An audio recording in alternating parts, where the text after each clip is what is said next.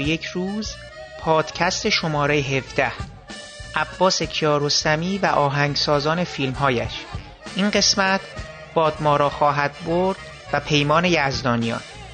و نگاهی به سینمای کنلوچ از منظر فیلم این جانب دانیل بلیک.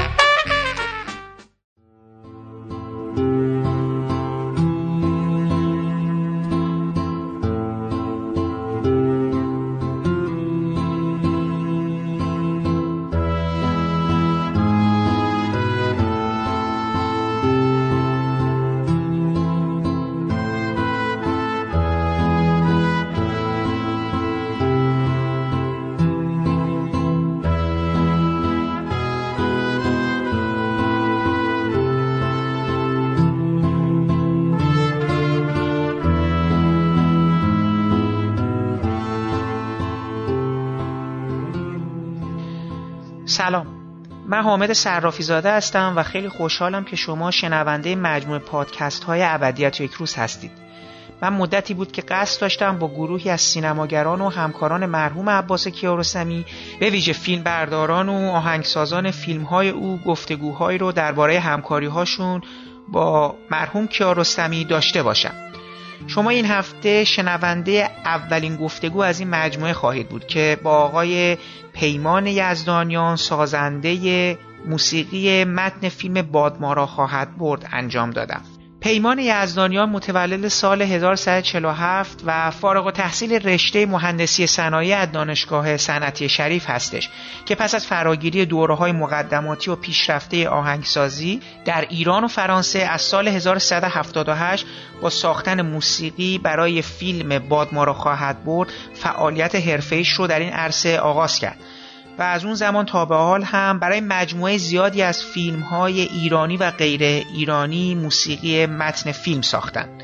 موسیقی های گوشنواز او برای فیلم های بیگانگان از کنار هم میگذریم. فرشباد گاهی به آسمان نگاه کن شبهای روشن سربازهای جمعه سیمای زنی در دوردست چهارشنبه سوری و آب و آتش فراموش نشدنی هست. من 13 سال پیش در سال 1982 برای اولین بار با پیمان یزدانیان آشنا شدم و برای روزنامه همشهری و بخش زمیمه همشهری جهان اون و بیشتر به بهانه همکاری او با ایرج کریمی در فیلم از کنار هم میگذریم گفتگو کردم اون گفتگو آخرین گفتگویی بود که از من در اون روزنامه چاپ شد و یادم است که مرحوم ایرج کریمی از اون گفتگو راضی بودند و خب الان خیلی افسوس می‌خورم که نه عباس کیارستمی در میان ماست نه ایرج کریمی که اگه بودن خیلی دوست داشتم نظرشون رو درباره این گفتگوی جدید بدونم. در قسمت دوم این پادکست هم من در گفتگویی با مقصود صالحی از دانش آموختگان سینما و تئاتر و از علاقمندان سینمای کنلوچ سعی کردیم نگاهی داشته باشیم به سینما و آثار این فیلمساز با سابقه بریتانیایی که امسال با فیلم این جانب دانیل بلیک برای دومین بار در سن 80 سالگی برنده نخل طلای بهترین فیلم جشنواره کن شدش.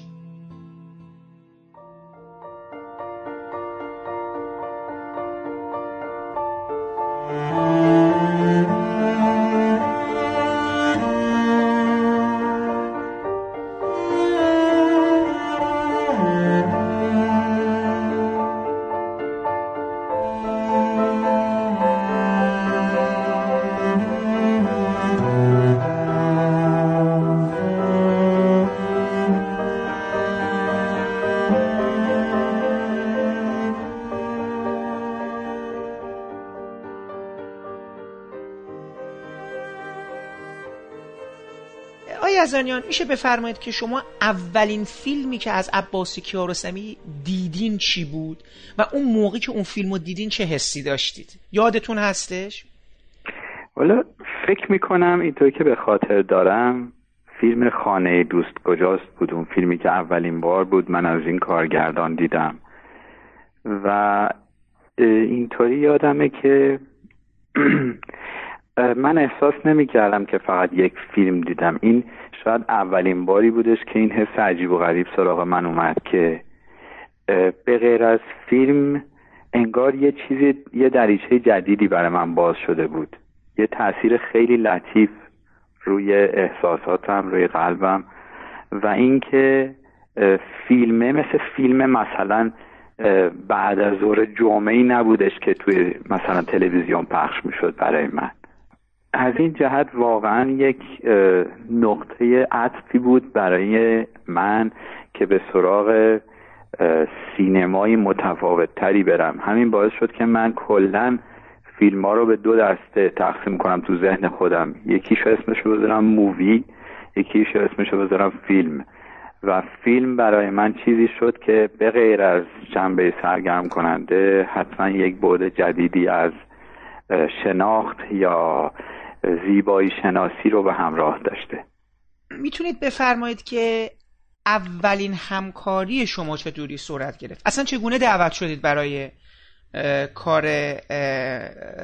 باد ما رو خواهد برد چون آره. آقای کیارستمی اصولا تا یک مدت زمانی معروف بودن که چندان با آهنگساز و آهنگسازی و موسیقی برای فیلم چندان سر آشتی نداشتن. برای البته توی فیلم های قبلیشون ایشون استفاده کرده بودن توی به خصوص توی مسافر و کلوزاپ بله. برای برای فیلم موسیقی ساخته حالا کلوزاپ هم نه ولی کلوزاپ چون برای دوباره موسیقی مسافر رو استفاده کردن در انتها.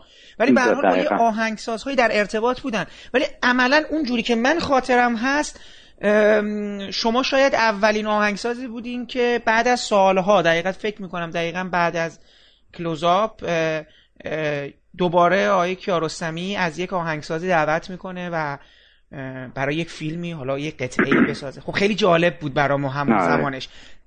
درسته. ببینید من به هر حال خیلی خیلی به مقوله سینما همیشه علاقه من بودم و هستم. و خیلی برام جذاب بود که یک جوری وارد صنعت سینما بشم. برای همینم خب هی مترصد بودم ببینم که واقعا راه ورود به این دنیا چیه. من یه دوستی با پسر بزرگتر آقای کیارستمی احمد داشتم که این دوستی منجر به این شد که من بتونم آقای کیارستمی رو چند بار زیارتشون بکنم. و بعد از این ملاقات ها متوجه شدن که من خب یه آهنگسازم و علاقمند به سینما هستم. و با یک حالت تشویقی در واقع من رو برای یک کار کوتاه دعوت به همکاری کردن که من واقعا سر از خوشحالی نمیشناختم اصلا در پوست خودم نمی گنجیدم یک فیلم کوتاهی بود که برای اوپنینگ فستیوال لوکارنو در واقع ساخته می‌شد. یک فیلم مثلا شاید حدود یک دقیقه یک دقیقه و نیمی از یک طلوع آفتاب بود به نام تولد نور. و هیچی به من نگفتن که مثلا چه تیپ موسیقی می‌خوان. گفتن اینو ببین نظر تو به من بگو. شاید داشتن منو محک می‌زدن ببینن آیا مثلا من چه جور درک تصویری دارم و به هر حال من نظرمو بهشون گفتم که دوست دارم ضربات مثلا تبل خیلی به صورت پراکنده شروع بشه. بعد این ضربات به هم دیگه نزدیکتر نزدیکتر نزدیکتر یعنی سکوت های کوتاهتر کوتاهتر و به اینکه تبدیل میشه آخر سر به یک ترمولو یا یک ریتم ممتد روی تیمپانی یا همون تبل و بعد لحظه ای که این آفتاب دیگه واقعا در میاد و نورشو میتابونه یک موسیقی رو شروع می‌کنیم. بعد گفتن خوب خوب خوبه. حالا این کار انجام بده ببینیم چطور میشه. و من این موسیقی رو در واقع در کل اون تصویر آوردم. یعنی از اول فیلم یک صدای باد صبحگاهی هست و یک تبلی که اینطوری میاد و آروم آروم به همین اتفاق میفته و تا آخر اون در واقع فیلم موسیقی ادامه پیدا می‌کنه. و خیلی خیلی مورد پسندشون قرار گرفت و خیلی خیلی تشویقم کردن. خب این خیلی برای من یعنی اصلا مثل این بود که یک فیلم سینمایی من با عباس کیارستمی کار کردم. یعنی در واقع در همون لحظه من به آرزوی زندگیم رسیدم. ولی این یک اتفاقی رو در پی داشت و اینکه چند وقت بعدش با من تماس گرفتن که یه روز از بیام خونت. یعنی مثلا اصلا داستان پیشنهاد کار و اینا نبود. ولی من خوب حس می کردم که حتما یه دلیلی داره که ایشون می‌خوام بیان پدوی من. و اومدن با احمد اومدن منزلم و گفتن که بعضی که نشستیم بود چای خوردیم اینا. گفتن خب یه سری از قطعات تو بزن ببینیم. این هی صحبت این بوده که من هی قرار بوده قطعات تو رو بشنوم و هی فرصت نشده. و اون موقع من خب هیچ سیدی هنوز اصلا ریلیز نکرده بودم کار ضبط شده ای نداشتم ولی کار نوشته شده خیلی داشتم. من سالها بود که به حال آهنگسازی می‌کردم. دومین قطعه که برشون زدم گفتن که اون قطعه اولی رو یه بار دیگه می‌زنی. و من دوباره روی پیانو قطعه اولی رو که یه قطعه بود به نام کاغذ پاره های من که در سال 1368 نوشته بودم دوباره زدم. شما به من گفتن که فردا پشو بیا پیش من. و من من فردا رفتم اونجا و فیلم باد ما رو خواهد برد و دیدم. ببخشید اجرایی که داشتید عوض می‌خوام صداتون قطع اجرایی که داشتید با, با, با چه سازی بودش؟ اصلا همون لحظه فقط داشتم این قطعه یه قطعه پیانوییه. پیانو. یعنی قطعه پیانوی سولوه به نام کاغذ پاره های من. درست. و من رفتم پیش ایشون فردای اون روز. رفتم پلوشون و کل فیلم بادمارا خواهد برد و دیدم. بعد گفتن که اگه من به تو بگم که می‌خوام برای این فیلم آهنگ بسازی چیکار می‌کنی؟ گفتم من فکر می‌کنم فقط برای آخرش آهنگ می‌سازم گفتن خب. گفتم واره مثلا از این تیکه اینطوری موسیقی می‌سازم. بعد گفتن که خب در طول فیلم گفتم نه من فکر می‌کنم اصلا انقدر مجذوب فیلم بودم اصلا هیچ جایی فکر نکردم که اصلا موسیقی می‌تونه باشه. اگه بود شاید اذیتم می‌کرد. و دقیقا این نقطه ای بود که شاید من عملا انگار که اون آزمون رو در واقع با سربلندی قبول شده بودم. برای اینکه نظر خودشون هم همین بود. بعد به هم سفارش دادن. گفتن من برای انتهای این فیلم از همونجا که خودت گفتی جایی هستش که استخون رو پرت بله. می‌کنه توی خواب یه موسیقی می‌خوام که نه غمگین باشه نه خوشحال باشه. نشه با سود صد وقتی از سالن سینما میای بیرون و کاملا هم می‌خوام ارتباط برقرار بکنه. در واقع چیز خیلی انتظاری عجیب غریب نباشه. بعد این دیدم عجیب ترین چیزیه که تا حالا باش مواجه شدم. چطور من می‌تونم یه موسیقی بسازم که نه غمگین باشه نه شاد باشه یعنی بی خودی احساساتی نباشه. و در واقع یک چیز یه مقدار خونسا می‌خواستن که موثر هم باشه. و باید با سوت نشه زد نشه تکرارش کرد ولی باهاتون ارتباط هم برقرار بکنه. به حال به عنوان یکی از جالب ترین تا همین امروز یکی از جالب ترین سفارش هایی که گرفتم واقعا با این اوصاف همون لحظه بهشون گفتم که من یک قطعه بر اساس همون کاغذ من میمیسم و می‌دونستم که خب این چون یک موسیقی بود که تقریبا نطخ بود براشون و یک حالت خونسا داشت برای همین منو دعوت کرده بودن به این همکاری و نهایتا می‌تونستم فکر بکنم که اگر بر اساس تم کاغذ های من برم جلو موفق میشم. ولی گفتم که خب من نمی‌خوام یک پیانو تنها باشه. یک تریو و سازهای بادی خواهند بود و ناغافل از اینکه آقای کیارستمی از سازهای بادی خیلی خوششون میومد. اوکی. گفتم و همه اینا دست در دست هم داد که یک همکاری موفقی انجام بشه. و به خاطرم هست که بعد از اینکه این موسیقی ساخته شد خودشون هم اومدن تو استودیو یعنی زمان ضبط. اومدن تو استودیو و خیلی چیزهای جالبی رو از همون اول در واقع در من ارینه کردن. مثلا نوع برخورد من با آدمایی که کار می‌کنم نوازنده هام ساوند انجینیرم و چیزهای مختلف. همونجا همینطوری به صورت خیلی ظریف نه اینکه مثلا مثل یه معلمی که دیکته می‌کنه به شاگردش که این کار بکنی این کار بکنی یا باید اینطوری کنی. واقعا در همون چند جلسه که من از همون روزی که آقای رستمی اومدن منزل من. و بعد فرداش دیدار کردیم و بعد دوباره همینطوری بعدش و بعد دوباره توی استودیو دوباره موقع موقعی که موسیقی رو داشتیم روی فیلم میذاشتیم. یک اوقات بسیار خوشی برای من فراهم شد که فقط اوقات خوشی نبودن بلکه بسیار آموزنده بودن و ایشون رو یکی از آموزگارهای بزرگ شاید زندگی هنری من قرارشون داد. این اتفاقات. و البته همکاری های بعدی هم و دیدارهای بعدی.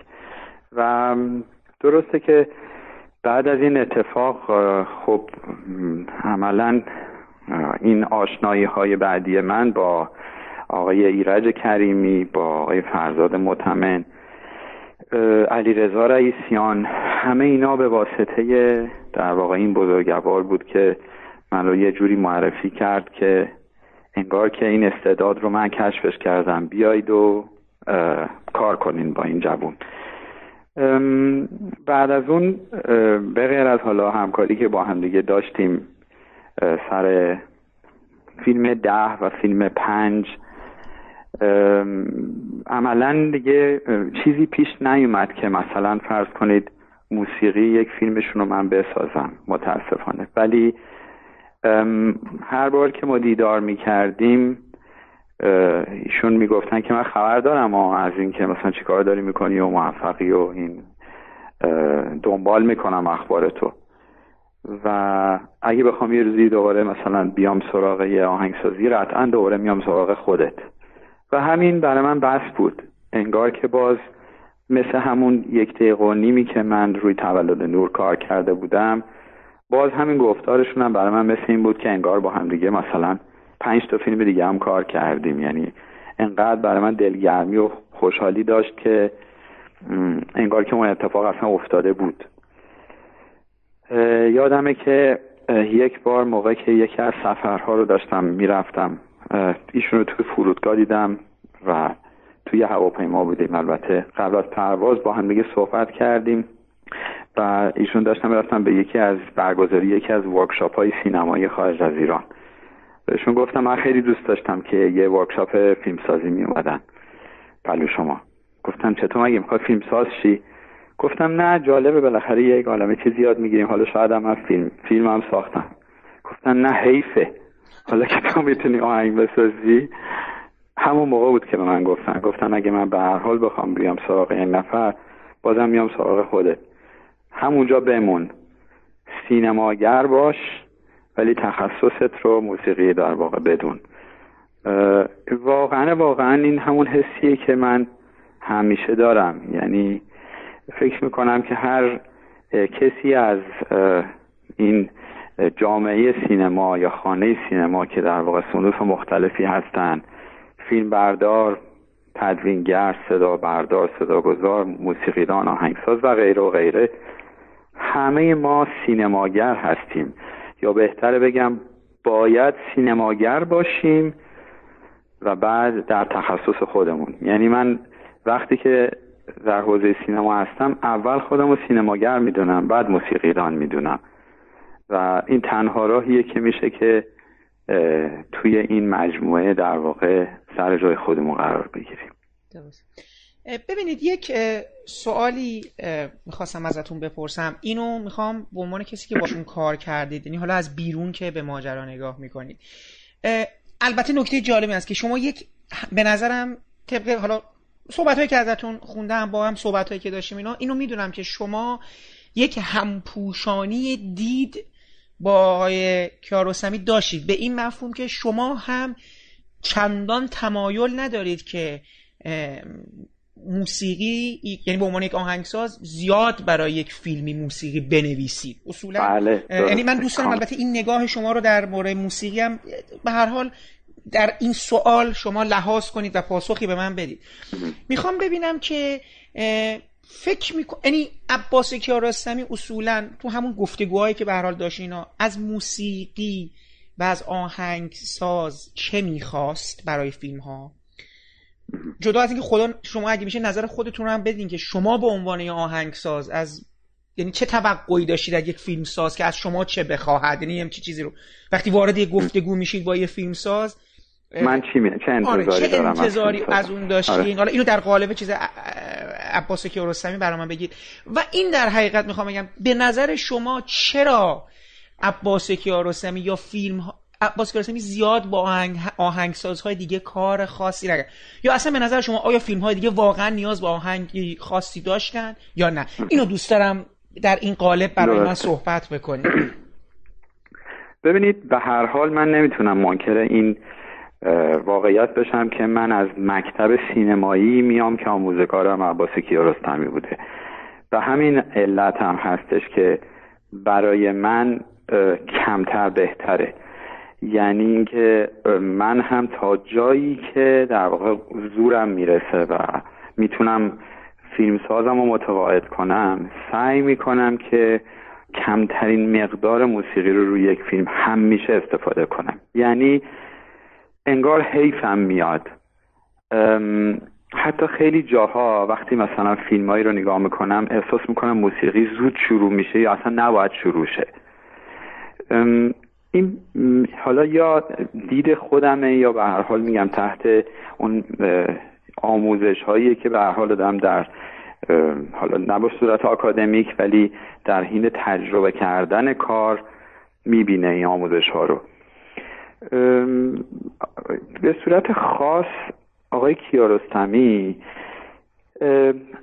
از موسیقی روی تصویرشون یک وحشتی داشتن که البته میگن مثلا مارگزیده از ریسمون سیاسفید میترسه این حالتی.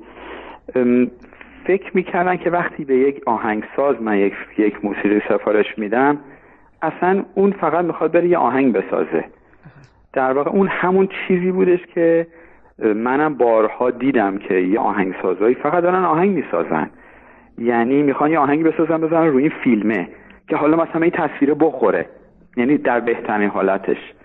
در حالی که اصلا این چنین چیزی نیست. در قرار نیستش که این موسیقی به این فیلم بخوره. قرار با هم زندگی کنن. قرار با هم یه چیز جدیدی به وجود بیارن.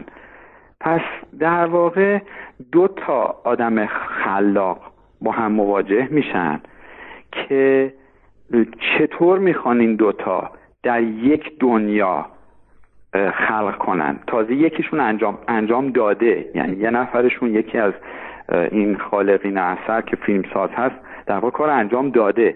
چطور ممکنه که فیلم اون یکی که در واقع موسیقیدان هست وارد دنیای دیگری بشه و با در همون عالم بتونه دوباره به خلق اثری بپردازه که کنار این یکی بگنجه. من یادمه که آقای کیارستمی می‌گفتن که سر همین کار در واقع باد ما را خواهد برد. با اینکه سر ضبط اومدن ولی تا آخر نموندن و بعد از اینکه من کار رو میکس کردم بردم پلوشون. بعد خیلی هی یه جوری به حالتی که مثلا می‌خواستن که تنها این موسیقی رو گوش بدن. چرا که اگه خوششون نیومد یا هر واکنشی که داشتن من رو ناراحت نکنه به عنوان یه جوونی که تازه دارم کارمو شروع کنم اونم با یک مثلا قول سینمایی. یعنی در واقع من انگار که یک چیز خیلی کوچولویی کنار یک استاد بزرگی قرار بگیره. بعد استاد فکر می‌کنه خب ممکنه الان نابود شه. اگه مثلا من خوشم نیاد از نتیجه کار یا هر چیزی. و اگر اصلا یه داستانی رو برام تعریف کنه که این داستان متوجه شدم اصلا ربطی به اون لحظه نداره. این همون وحشتیه که من میگم این فیلمساز از موسیقی یا برخورد یک خالق دیگری به نام موزیسین با این فیلم خودش داشت این داستان رو برای من تعریف کردن. گفتم می‌دونی مثل چیه؟ مثل میمونه که الان دختر من قراره با پسر تو ازدواج کنه. و من به عنوان پدر این دختر نگران آیندهشم. و نمی‌تونم همینطوری بسپارمش به دست پسرت. باید پسرتو بفرست خونه من. بذاری یه من باش معاشرت کنم. یه ببینمش. ببینم چه جور بچه خوبه؟ نیست. اصلا به دختر من می‌خوره. یعنی خلاصی یه جوری برخورد تقریبا می‌خواستم میگم یه حالت غیرتی داشتن نسبت به این مسئله. و بعد این کاملا این درک برای من اومد و بعد بارها و بارها بعدها هم که با هم دیگه مثلا صحبت می‌کردیم وقتی میدیدمشون. متوجه این بودم که چرا موسیقی نه؟ من فکر می‌کنم که برای عباس کیارستمی موسیقی یک عامل بسیار تاثیرگذار روی خودشون بوده. یعنی مثلا می‌تونم بگم که جزو شنونده هایی بودن که وقتی موسیقی گوش می‌دادن اعماقشون تحت تاثیر قرار می‌گرفته. و احتمالا یک تاثیرات ممکنه حتی متفاوتی میذاشته روشون نسبت به اون چیزی که همه باید تاثیر بگیرن. بدین ترتیب این ترس رو داشتن که اگه من این موسیقی رو پس بذارم روی این فیلم این موسیقی که الان مثلا دارم میشنوم مثلا مال فلان آهنگ سازه حتی برای انتخاب موسیقی. خب اگه رو من این تاثیر رو داره رو اونام داره دیگه. پس اگه اومدن بیرون و از فیلم خوششون اومد از کجا معلوم که از موسیقی خوششون اومده ولی از فیلم نه؟ ولی فکر می‌کنن از فیلم خوششون اومده. در واقع اینجاست که متوجه شدم که ایشون موسیقی رو جدای از فیلم می‌بینن. یعنی حتی با این تصور که این یک پسریه که قراره با دخترشون بشه داماد در واقع خالق اثر باز هم احساس یکی بودن نمی‌کنن. در این نقطه من راه هم از آقای کیارستمی جدا میشه. یعنی در واقع من برمیگردم به این نقطه که در ترکیب موسیقی با فیلم چیز جدیدی به وجود میاد که اون تلفیق دیگه اون پسر و دختر نیستن بلکه یک خانوادن. یعنی یک واحد جدید به وجود میاد که شامل اون اجزا میشه و اون خانواده تصویر رو هم در بر داره یعنی اون مجموعه جدید که ما بهش دیگه میگیم فیلم داستان رو هم داره موسیقی رو هم داره. بدین ترتیب در ذهنیت من این هنر هفتم با مجموعه ای از این اتفاقات به یک عنصر واحدی تشکیل میشه که دیگه اونجا معلومه که یک آهنگساز هم درش تاثیر داشته اگه نویسنده بوده نویسنده هم تاثیر داشته و فیلمساز هم تاثیر داشته. در واقع اون سه معلفی رو که در سینما همه به شمار میارن یعنی آهنگساز فیلمساز و سناریست. یا داستان نویس حالا این دید مسلما آقای عباسی کیارستمی شکلی نبود. یعنی ایشون در واقع فقط خود همون فیلم فیلم سازی یعنی در واقع فقط معلفه اول رو می‌خواستن کاملا حفظش بکنن بدون اینکه تحت تاثیر اون دوتا معلف دیگر قرار بگیره.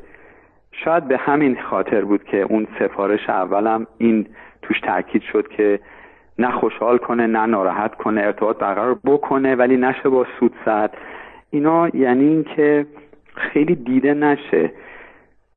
که خب البته واقعا ببینید خیلی وقتا فیلم تبدیل به یک ویترین میشه که مثلا صداگذار یا طراح صدا می‌خواد خودشون به نمایش بذاره یا بازیگر خودشو به نمایش می‌خواد بگذاره.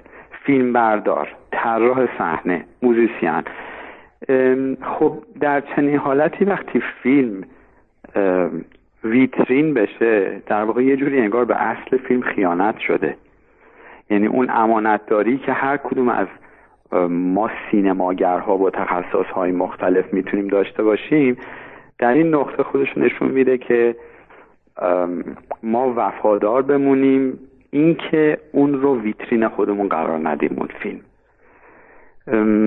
این که حالا یه موسیقی خودش هم به هر حال به صورت تنهایی هم قابل شنیدن باشه این چیز بدی نیست.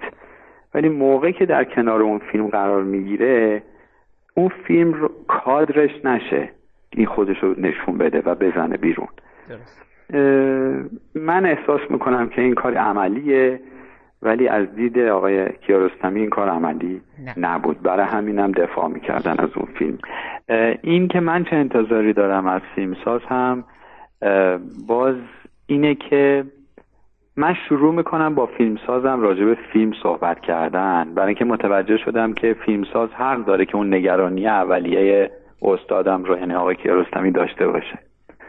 و من انقدر راجع به فیلم و المانهای خود فیلم اینکه نحوه پردازش داستان چجوری داره گفته میشه کجا اطلاعات کمه کجا زیادیه مونتاژ چجوری حتی راجع به مونتاژ بازیا دکوپاژ همه چیز فیلم به غیر از موسیقی با فیلم سازم صحبت می‌کنم. شاید یک هفته ده روز.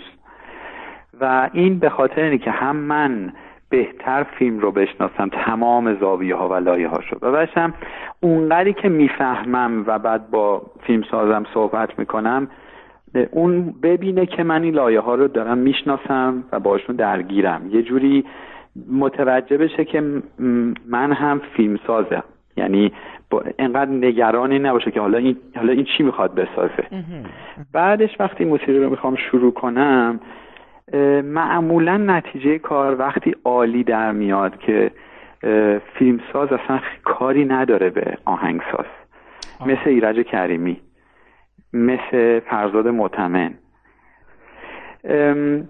نهایتا به نظر خودم مثلا موسیقی, موسیقی فیلم از کنار هم می‌گذاریم موسیقی موفقی بود.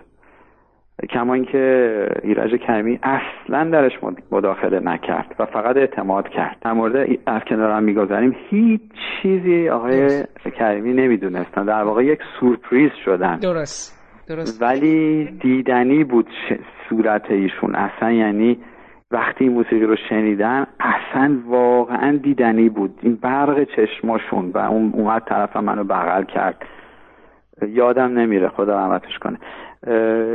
خیلی برای من یه چیز جالبی بود که خب خیلی خوبه عالیه. مثلا چقدر خوشحالم که خوششون اومده. موسیقی فیلم شبهای روشن موسیقی موفقی بود. فرزاد مطمئن هیچ مداخله نکرد. فقط به من گفت موقعی که گفت چه سازبندی داری؟ گفتم من یه کوارتت ذهی در نظر می‌گیرم که ممکنه این کوارتت بعضی جا تریو بشه بعضی جا دوئت با پیانو باشه و یا سولوی ویولونسل اینا. گفت خوبه جالبه. من موقع که داشتم به متن بشتم کوارتت گوش می‌دادم. همین. حتی نگفتن کوارتت کی چی. یعنی رنگامیزی می‌خورد. درست. و چون انتخاب رنگ انتخاب ملودی نوع این که مثلا می‌خوایم موسیقی چه تیپی باشه هر چقدر آزادتر باشه آهنگساز خلاقیت بیشتری می‌تونه. یعنی تمام خودش رو می‌گذاره در اختیار فیلم. باز یکی از اتفاقات بعدی که میافته این که در مرحله مونتاژ میان یه سری موسیقی های انتخابی می‌ذارن رو فیلم. بعد گوش فیلمساز عادت می‌کنه به اون موسیقی. بعد حتی اگر اون موسیقی رو پخش نکنن هی می‌خواد بگه که من می‌خوام موسیقیم یه اونجوری باشه که مثلا در واقع شنیده. و اون اشتباه است کاملا اشتباه مثل که شما یه چیزی یه تصویری از بچگی مثلا از یک دختری تو ذهنتون بوده بعد بزرگ میشی مثلا تا چهل سالگی دنبال اون تصویره میگردین. اصلا اون نیست. می‌دونی منظورم چیه؟ یعنی یک چیز یک توهمی ایجاد می‌کنه که اصلا اجازه نمیده که اون خلاقیت در لحظه اتفاق بیفته. واسه همین آره منم به عنوان آهنگساز خیلی راحت ترم وقتی که فیلم سازم به من اعتماد می‌کنه. و نمیاد بگه که اینجاش اینطوری کنیم اونجاش اینطوری کنیم یا این سازو بذاریم یا این سازو نذاریم. ولی اینکه این کارا رو هم اگه بکنه به حال حق داره دیگه چون داره موسیقی میره خونه اون. یعنی مثلا اون پسر است که داره با دخترش ازدواج می‌کنه. ولی کن معمولا نتیجه کار یا عالی نمیشه. حتی اگه همه فکر بکنن عالیه باز آهنگساز می‌دونه عالی یعنی هنوز چی بود. این خیلی خوبه. ولی هنوز می‌تونست خیلی خیلی بهتر از اینا باشه. نه به معنایی که موسیقی فاخرتر یا جذابتری می‌شد. نه. نتیجه ترکیب موسیقی با این تصاویر خیلی بهتر می‌شد. شما قبول دارین که عباس کیارستمی با همه این توضیحاتی که شما فرمودید موسیقی های خیلی خوبی رو برای اون فیلماش انتخاب کرده بود؟ یعنی اون اون اون, اون چیزی که برای یعنی اون قطعاتی که در حقیقت برای پایان زندگی و دیگر هیچ زیر درختان زیتون تعم گیلاس خانه دوست کجاست شما یادتونه تو اون برنامه ای که من برای کیارستمی درست کردم ما اومد... بله. یعنی اومدم و یک سلکشنی از موسیقی های عباسی کیارستمی کنار گذاشتم و دیدم اینا با تمام تلاشی شده بود که بقول برای موسیقی فیلم ها بیرون نزن و اینا به نظر میاد که دیگه چیزی بهتر از این نمی‌شد برای اون صحنه ها انتخاب کرد. درسته. چیز عجیبی کاملا درسته. قبول دارید. خیلی چیز انتخاب همونی که همونی که کاملا درسته کاملا درسته. همونطور که خودتون گفتین اینا انتخابات بس... انتخابای خیلی هوشمندانه ای بودن. و این برمیگرده به این صحبتی که عرض کردم که ایشون به هر حال موسیقی رو میشناخت و روش تاثیر میگذاشت. یعنی آدمی نبودش که با موسیقی ندونه چی کار کنه. ولی شاید به خاطر همون تاثیرات بود که در طول فیلم از اووردن این موسیقی ها پرهیز می‌کردن. ببینین ستنلی کوبریک هم میاد در خیلی از فیلم انتخابی استفاده می‌کنه و بسیار موسیقی انتخابی شاهکاری رو استفاده و به جا و به موقع ولی در طول فیلم هم استفاده می‌کنه. عباس کیارستمی از موسیقی به عنوان اختتامیه استفاده می‌کنه. یعنی می‌خواد اعلام بکنه. آره. اعلام بکنه که فیلم تموم شد. ببینین این یک, یک جور چیز دیگه. یک جور باز برخورده اینه که در طول فیلم شما متوجه نمیشین که دارین فیلم می‌بینین. در واقع مثلا انقدر رئالیستیک هست که شما فکر می‌کنین که یک زندگی رو یک ماجرایی رو در زندگی دارین تماشا می‌کنین.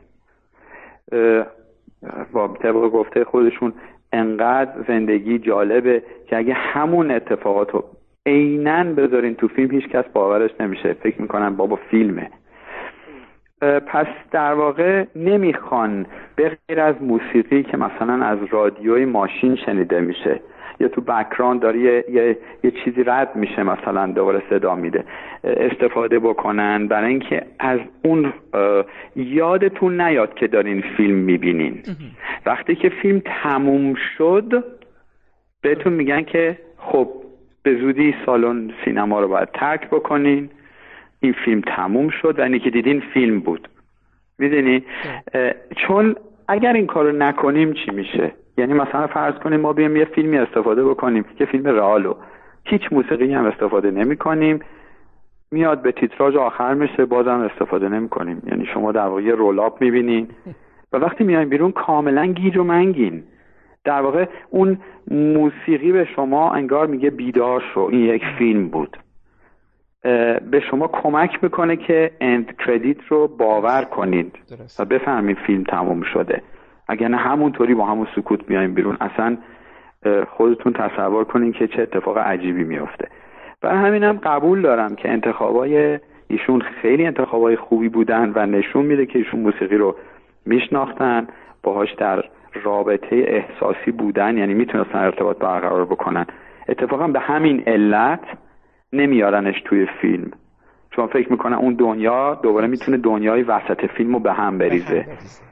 آره. مگر اینکه در قالب اینکه الان از تو رادیو داریم این موسیقی رو میشنویم. درست. عباس کیارستمی در طول زمان خیلی ادعاهایی رو کرد و بعد دوباره خودش یه بار دیگه یه جمله معروف داره که تنها کسی که ادعا می‌کنه تغییر نمی‌کنه و اینا ابله ها هستن. یه چیزی با این مضمون گفتن خب حرف نکته جالبیه. ولی فکر می‌کنم یک تقریبا در این مجموعه فیلم هاشون حتی این دوتا فیلمی که در سه فیلم در حقیقت آره. متاسفانه اون فیلم سوم که در به سرانجامی نرسید. این سه دو, فیلمی که در خارج از ایران ساختن به صورت تمام و کمال همچنان اون نگاهشون رو حفظ کردن. یعنی به خصوص من فکر می‌کنم الان که اینجوری قادم حتی در فیلم کپی برابر اسب تقریبا فیلم با موسیقی هم تمام نمیشه با صدای اون زنگ ها و در حقیقت ناقوس ها به خب ولی درسته که باز یه جور موسیقیه. آره دیگه یعنی آره یه صدا آفرین آره یک صدا باز هم یه موسیقیه یعنی عملا مثلا با صدای باد نیست فقط. آره. می‌دونید؟ یعنی یک نوتی رو به وجود میاره یک یک فرکانسی داره برای خودش یک تونیه یک نوتیه. آره این به نظر من هرچی بیشتر گذشت بیشتر مستقر شدن در این نظر. یعنی نه تنها اگه از قبلش مثلا می‌گفتن حالا برای پایان میام هی بیشتر مستقر شدن درش. من فکر می‌کنم باز این داستان به این برمیگرده که اونطوری که من به عنوان بیننده کارهای عباسی که رستمی کارشون رو دنبال کردم هی این خود فیلم به زندگی نزدیکتر میشه. می‌دونید تازه یه نظری هم داشتن الان من به خاطرم اومد بهتون بگم. می‌گفتن که صدا خیلی می‌تونه حمله کنه. یعنی انگار مثلا بی حیاه چون مثلا شما اگه نخواین یه چیزی رو ببینین چشتون رو میبندین. اصلا یه وری رو نگاه می‌کنین مثلا جلوتون رو نگاه می‌کنین پشت سرتون نگاه نمی‌کنین. ولی صدا از پشت سرم به شما حمله می‌کنه. از 60 متر ورتر هم حمله می‌کنه. یعنی در واقع صدا گوش غیر قابل دفاعه. انگار درسته که می‌تونید دستتون بزنید تو گوشتون ولی بازم صدا وجود داره. ولی دید رو میشه راحتتر کنترل کرد. باز بیشتر میشه با, با نگاه. مثلا دوربین تصمیم می‌گیره بیاد اینجا رو نگاه کنه. شما هم همون رو نگاه می‌کنید.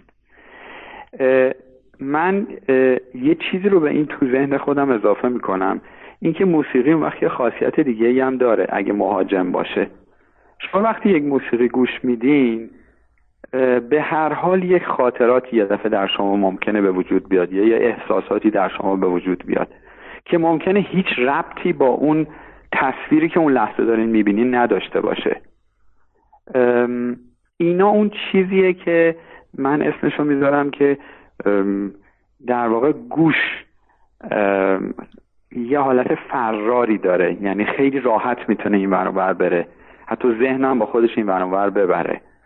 مثلا ممکنه شما با شنیدن یه سری صدای آمبولانس یاد فلان شهر بیفتین برداری دانشجویتون یعنی خاطره برای شما میاره. تصویرم هست ولی باز صدا انگار عمیق تره در بدترین شرایطش آقای کیارستمی میره سراغ صدا. یعنی مثلا یه صداگذاری های یه خورده دقیق تری می‌کنه. که باز همین صداگذاری ها بازم ساده و ساده و ساده تر میشن. چیزی که ما مثلا در رئالیسم فیلم های آقای فرهادی نمی بینیم وقتی که در یکی از تفاوت های اصلی در واقع لایه صدایی این فیلم ها اینه که صداهای فیلم آقای کیارستمی باز هم ساده ترن. ولی آقای فرهادی به صداگذاراشون اجازه میدن که طراحی صدا بکنن و یه چیزایی بذارن مثلا که یه کمی مثلا به قول خودشون میگن صدای خارج از قاب. که تازه خارج از قاب غیر منطقی هم ممکنه باشه و یه توجیهات عجیب غریبی داره که آدم خودش نمی‌فهمه چرا. پس لایه های جدیدتر و پیچیده تری وارد فیلم شده با اون صدا گذاری ها در حالی که توی فیلم های آقای کیارستمی هی مرتب به سمت اون ساده تر شدن رفته. یعنی صداگذاری هم بازم ساده تره یعنی از اون هی باز ساده و ساده تر میشه. به همون نسبت خب موسیقی دیگه باید کاملا حذف بشه. دوست داشتید برای کدوم یک از کارهایی که کیارستمی غیر از این شما برای فیلم پنج تولد نور, نور. بادمار بله. برد. بله. برای ده هم فرمودی ولی من ده اصلا خاطرم نیست نه.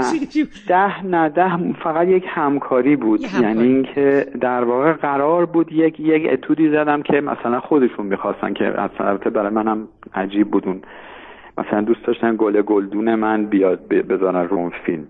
درست. که به نظر منم ربطی نداشت. یعنی نمی‌دونم چرا. شاید یه حالت خیلی حسی با این آهنگ داشتن. مثلا می‌خواستن یک اجرای خیلی مینیمال از این شاید داشته باشن روی ده که یه تست کردیم و خیلی جواب نداد. یعنی واقعا فقط یک همکاری بود. صحبت اینو کردم که در حین همکاری در حین این کارها من ازشون چیز یاد گرفتم. در حین فیلم ده هم فرصتی بود که من باز هم چند جلسه ایشون رو ببینم و در واقع کنارشون چیزایی یاد بگیرم حالا این حالا کردم. غیر از اون حالا که برمیگردیم و فیلم های دوباره فیلم های از بارها بارها دیدین و اینا دوست داشتیم برای کدوم که از فیلم های که موسیقی می ساختید اگر هیچ کدوم از فیلم ها تحریکتون کرد که مثلا اینجوری که می‌دونم میگم انقدر الان موسیقی ها روی اون سکانس ها یا پلان هایی که ایشون استفاده کردن انقدر خوب نشسته که میگم من اصلا نمی‌تونم واقعا فیلم ها رو با چیز دیگه ای تصور کنم یا حتی بدون موسیقی تصور کنم. ولی یه, چیز، یه سوال یه سوال فانتزی یه سوال که میگن فرض محال که محال نیست. بله. پیمان یزدانیان اگه تو تخیلاتش بخواد میگم بعضی وقت تدوینگرا یه کارایی می‌کنن. میان میگن آقا من من یادم یکی از بچه های دانشگاه ادبیات و سینما اومده بود یکی از فیلم های کیشلوفسکی رو اومده بود تدوینش رو عوض کرده بود. یعنی اومده بود خود فیلم رو گفتیم بذار من از اون تو این فیلم برای شما یه فیلم اکشن در میارم. و خیلی فیلم یعنی فقط یه کار جالب کرده بود. فقط اومده گفت ببین من می‌تونم ببینیم تدوین رو چجوری میشه عوض کرد. نماها رو شروع کرده بود تغییر دادن و قطعا و اینا رو بعد یه فیلم اصلا یه چیز جدیدی یه حس جدیدی در آورده بود. حالا می‌خوام ببینم که اگر تا حالا وقت شدش فکر کنید که آ من دوست برای این فیلم یه موسیقی بسازم. اگه الان دوباره برگردیم به اون چیزا هیچ وقت به این فکر کردین یا این سوالو بپرسم الان مثلا تو ذهنتون اگه یه چیزی جرقه بزنه هیچ فیلمی بوده که دوست داشته باشین براش بسازین راست... الان؟ راستش رو بخواین اصلا اینو قبلا بهش فکر کرده بودم. من وقتی که فیلم کپی برابر اصل رو دیدم دوست داشتم که برای این فیلم موسیقی بسازم. ولی اگر کارگردان یه کارگردانی به غیر از آقای کیارستمی بود. برای اینکه مسلما با اون چیزی که تو ذهن من اومد با داستان فیلم و تصاویر فیلم و همه چیز. یا دیگه اون نتیجه آخر با اون موسیقی که من میشنیدم روی این تصاویر در واقع دیگه عباس کیارستمی نبود. یا اگر بود عباس کیارستمی بودش که با اون چیزی که دیدیم فرق می‌کرد. فرق که لزوما چیز بدتری نبود. یعنی من فکر می‌کنم اگر این حالت وحشتی که بهتون میگم به وجود نیامده بود در این فیلم ساز ممکن بود که با یک نگاه دیگه ای می‌شد این رو دید. البته خب ببینید باز اینا رو تکرار می‌کنم. دیگه اون وقت اون فیلم باز می‌شد فیلم. شاید به دکتریان آقای, آقای رستمی نمی‌خورد. می‌دونین؟ یعنی فلسفه فیلمسازی این فیلمساز که در واقع کیارستمی بزرگ کرد در تاریخ سینمای دنیا اگر این فیلم هم موسیقی داشت شاید خب دیگه اون نبود. اون فلسفه پشتش نبود. یعنی یک فیلم دیگه ای می‌شد. هم یه فیلم دیگه ای می‌شد همین که باز این که ما چقدر می‌خوایم این رو به زندگی نزدیک کنیم. آیا در زندگی واقعی ما مثلا موسیقی میشنویم؟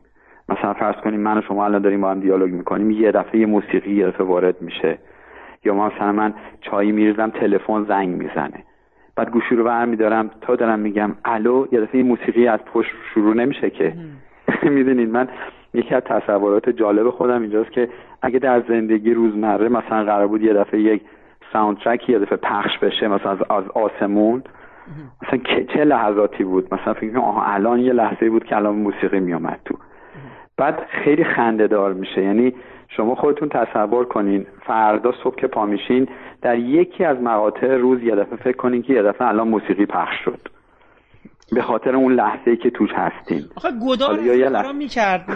آخه گدار فیلم های تو گدار بعض وقتا یه دفعه به صورت خیلی ساختار شکنانه ای من بارها بارها دیدم. یه دفعه یه آدمی داره نشسته یه دفعه یه چیزی می یعنی یه آرشه ویا... یک آرشه ای که شروع یک موسیقی موتسارت میاد. همین در همین حد. یعنی اون, اون کارش فاخرار شکنانش بود. یعنی شما یعنی یک اگه کیارستمی داشت یه کار دیگه با موسیقی می‌خواست بکنه شاید این آره اصلا گدار داشت چیزش میگه یعنی هم شما رو اذیت می‌کرد هم موسیقی رو چیز میگه آقا مثلا یه, یه قالب جدیدی دارم بهت میدم. همه چی رو به هم میریخت. این چیزی که شما میگید جالبه. اتفاقا شاید شاید لحظه که یه دفعه موسیقی وارد جهان آدم بشه لحظه خندهداری بشه.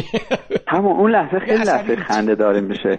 نه واقعا یعنی فکر کنین حالا قراره که اون لحظه یا یه لحظه ترسناکی باشه. مثلا یه نفر اومده می‌بینه در ماشینش بازه. یا مثلا یکی میاد می‌بینه که مثلا یه خبر بدی بهش می‌رسه پای تلفن. خب از این اتفاقات مرتب تو زندگی داره میفته یا یه چیز خوبی پیش میاد. مثلا یا یه خوشحالی براش به وجود میاد. آیا اون لحظه ها یه دفعه موسیقی شروع میشن؟ اگه شروع بشن اون لحظه نه اونقدر خطرناکه نه اونقدر مثلا ناراحت کننده است نه شادی آوره یه دفعه خیلی خونسا میشه.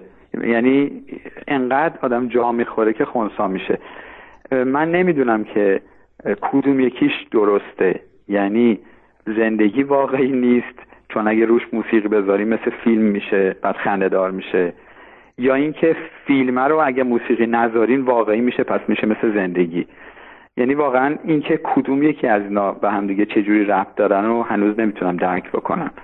ولی به هر حال این همون جواب شما این که آره اون فیلم فیلمی بودش که چون موسیقی شنیدم روش یعنی اینطوری نبودش که فکر کنم به کاش که می‌شد من رو این یک موسیقی میساختم. میشنیدم در حالی که یه خود از فیلم گذشت دیدم تصاویری رو که روش موسیقی میشنوم. و فکر می‌کردم که چطوری میشه. دیدم یه فیلم دیگه ای میشه کاملا. محبوب ترین فیلم عباس کیارستمی برای شما کدومه و چرا؟ یعنی کدوم فیلم نشون بیشتر از یک فیلم باید بگم. شما هر جوابی بدید قبوله. خوبه. من هنوزم خانه دوست کجاست رو خیلی دوست دارم. یعنی واقعا اون یک هنوز برای من یک فیلم بسیار بسیار دلچسب و دلنشینه. ولی بعد از اون طعم گیلاس هم باید اسم ببرم چون خیلی چیزی به من یاد داد برای زندگی و هنوزم یاد میده. در واقع طعم گیلاس برای من یک جور تکرار دروسیه که اگر بلد باشیم چقدر چه جوری به زندگی نگاه می‌کنیم. اون فیلم برای من درس زیبایی شناسی زندگی. نه فیلمی از کیارستمی. عباس کیارستمی هیچ وقت در مورد موسیقی های فیلم هایی که دوستاش با شما صحبت کرده بود. چون جالب من اینو از فیلم بردارا پرسیدم از خیلی کسا پرسیدم که عباس کیارستمی در مورد فیلم های دیگه آثار دیگران چقدر با فیلم بردارش مثلا با صدا بردارش با تدوینگرش با خودش. مثلا بالا با اون دوستانشون. چقدر صحبت می‌کرد؟ چقدر در مورد فیلم های دیگه اصلا سینما با بقیه صحبت می‌کرد. جدا از اینکه در مورد جهان خودش صحبت می‌کنه. می‌خوام ببینم که هیچ وقت چون شما به حال بعضی وقتا به حال آدم میشینه همینجوری صحبت مثلا آره معاشرت می‌کنه مثلا آره. شما مثلا فیلم موسیقی فیلم کیشلوفسکی رو دوست دارم مثلا موسیقی فیلم های امیل آره. رو دوست دارم. اینجوری. من البته می‌دونم که کیارستمی مثلا فیلم زندگی شیرین فلینی رو دوست داشت خب موسیقی اون فیلم هم سرشار هستش از موسیقی نینوراتا یعنی یه چیزی در کاملا در نقطه مقابل آثار سینمای خودشون. آره بله. اصلا یه جهان دیگه داره کاملا متفاوت. ولی هیچ وقت شدش با شما در مورد هیچ موسیقی فیلم خارجی یا ایرانی صحبت کنه که مثلا بگی که پیمان مثلا این این این جالب بود. یا مثلا براش سوژه بحث بشه. هرگز. هرگز. هرگز. یعنی بله کاملا یادمه. هیچ وقت چنین دیالوگی بین ما صورت نگرفت. یعنی هیچ وقت حتی توجه منو مثلا معطوف نکردن نسبت به یک موسیقی فیلم. ممکن بود به یک فیلمی جلب, جلب یعنی توجه جلب بکنم برای اینکه مثلا حالا یه داستانی. ولی حتی باز خود فیلم هم نه. بیشترین چیزی که من متوجهش می شدم موضوعات خیلی معمولی یعنی خود زندگی بودن. یا یا راجبه چرا راجبه لوکیشن ها و مثلا رفتیم فلان جا اینطوری شد یا اینجا خیلی جالب بود؟ یعنی علمان های بصری صحبت میشونن باز نه توی فیلم تو بیرون یعنی در واقع در زندگی بیرونی. و یا مثلا داستان می‌گفتن. می‌گفتن مثلا من یه طرح دارم هی مثلا شاید واقعا همینطوری من با اون یه آهنگسازی که میدیدمشون هیچی نشد. مثلا هفتش تا طرحی از ایشون شنیدم. که خب این ذهن خلاق من فکر می‌کنم توی مثلا قطار نشسته داره میره از یه شهری به شهر دیگه مثلا 15 تا طرح میاد تو کلش. مثلا داستان یه یه کسیه که اینطوری میشه اینطوری میشه اینا. بعد بعد من می‌گفتم خب این خیلی عالیه اینو باید بسازین. بعد مثلا میخندیدن. دوباره مثلا چند وقت بعدش دوباره. یه طرح دیگه دارم مثلا یه داستان اینطوریه. بعد بعد از اینکه تعداد اینا زیاد می‌شد نه نه اینقدر زیاده. در واقع بیشترین حرفی که تا حالا زده می‌شد نه تنها فیلم ها و موسیقی فیلم های دیگه نبود بلکه یا موضوعات جالب زندگی بود یا طرحهایی بود که باز هم از زندگی الهام گرفته شده بود. می‌دونیم یا خاطرات بود. واسه همینم نه هرگز این توجه من به سمت این چنین چیزی نرفت. و اتفاقا خیلی جالبه. من باز هم می‌تونم بگم توی مکتبی در واقع موسیقی فیلم رو کار کردم و یاد گرفتم که شروعش عباس کیارستمی بوده. یه جوری نقطه الهامات من برای نوشتن یک اثر حتی موقعی که برای یه فیلم نمیندیسم خب من واقعا نصف کار من اینجاست که اصلا برای سینما کار نمی‌کنم و فقط آهنگسازی صرف برای عالم موسیقی. باز هم اون مرکز الهامات من خود زندگیه. یعنی اینم باز برمیگره به حرفایی که از ایشون شنیدم که همه چیز رو می‌تونی از خود زندگی برداری. انقدر جالب هست انقدر پره که وقتی نگاش می‌کنی کلی به چیزی میده.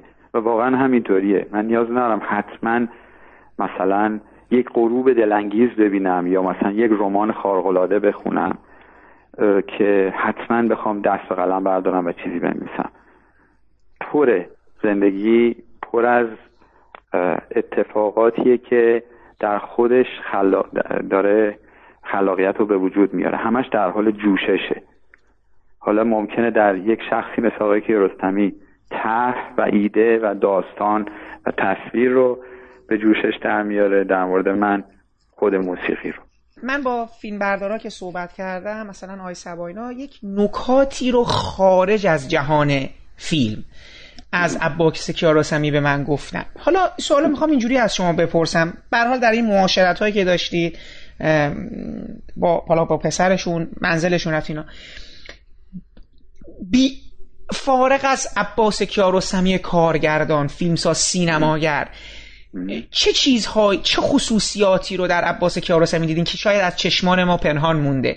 من دوست دارم به عنوان یک انسان چه چه ویژگی هایی درشون دیدید؟ یعنی اون یه سری صفاتی که شاید میگم از چشم ما دور میمونه. مثلا دارم میگم بعضی وقتا بعضی آدما زمان سنجن بعضی وقتا به زمان کاری ندارن. بعضی آدما مستربن بعضی وقتا نه آدما ریلکس. من از این جهت می‌خواستم. یه مقدار تصویری فارغ از یک کارگردان برام اگه میشه برای ما ارائه بدین اگر چیزی خاطرتون هست. به حال تو صف... تو رفت آمدایی که داشتین کارهایی که با هم انجام دادین اینا. نکته ویژه‌ای بودش که از عباس کیارستمی به ذهنتون مونده باشه. خصوصیتی.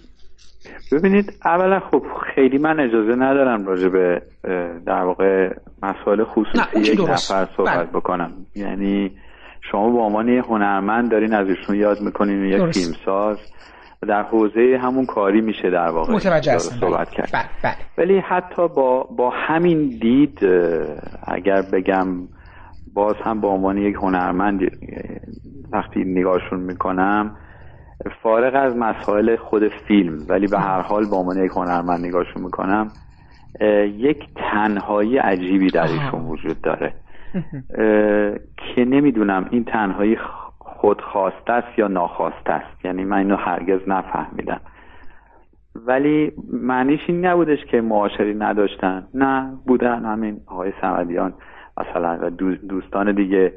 معمولا هی می‌دیدیم که مثلا پا به سفرن دیگه. حالا سفرهای کوتاه کنار تهران اینور اونور و اصولا آدم تنهایی به معنای اینکه به صورت فیزیکی تنها نبودن. یک تنهایی که درونم چقدر تنهاست. همون مدلی که سهراب سپهری میگه و چه درونم تنهاست. اون مدلی یعنی در واقع یه تنهایی رو حس می‌کنم.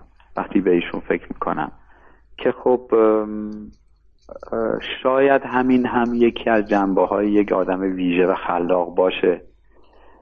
ولی اینکه آدم معاشرتی هم بودن و اصلا صفتی که من دارم یعنی اولین چیزی که یادم میاد بگم اینه که شوخ بودن. درست. خیلی شوخ بودن. یعنی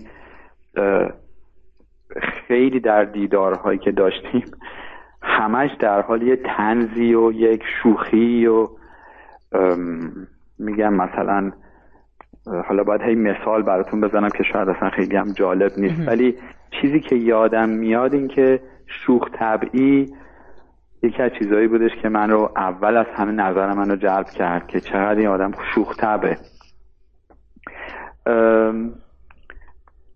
و ولی تنها بودن. با اینکه این فکر رو داشتن و به منم این فکر رو یاد دادن که احساس می‌کنم هرچی دو دنیا پیش میاد در واقع یه جوری پیش میاد که من بتونم کارم رو جلو ببرم. یعنی انگار چیزهایی که هر اتفاقی تو دنیا داره میفته نه تنها مانع نیست بلکه پیش برنده منه توی راهی که دارم میرم.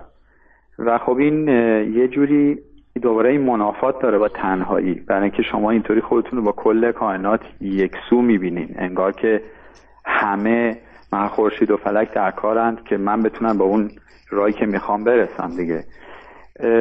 ولی با این حال هرچی بیشتر گذشت شاید نگاه من عمیقتر شد. ولی احساس کردم که تنهایی رم دارم در ایشون می‌بینم.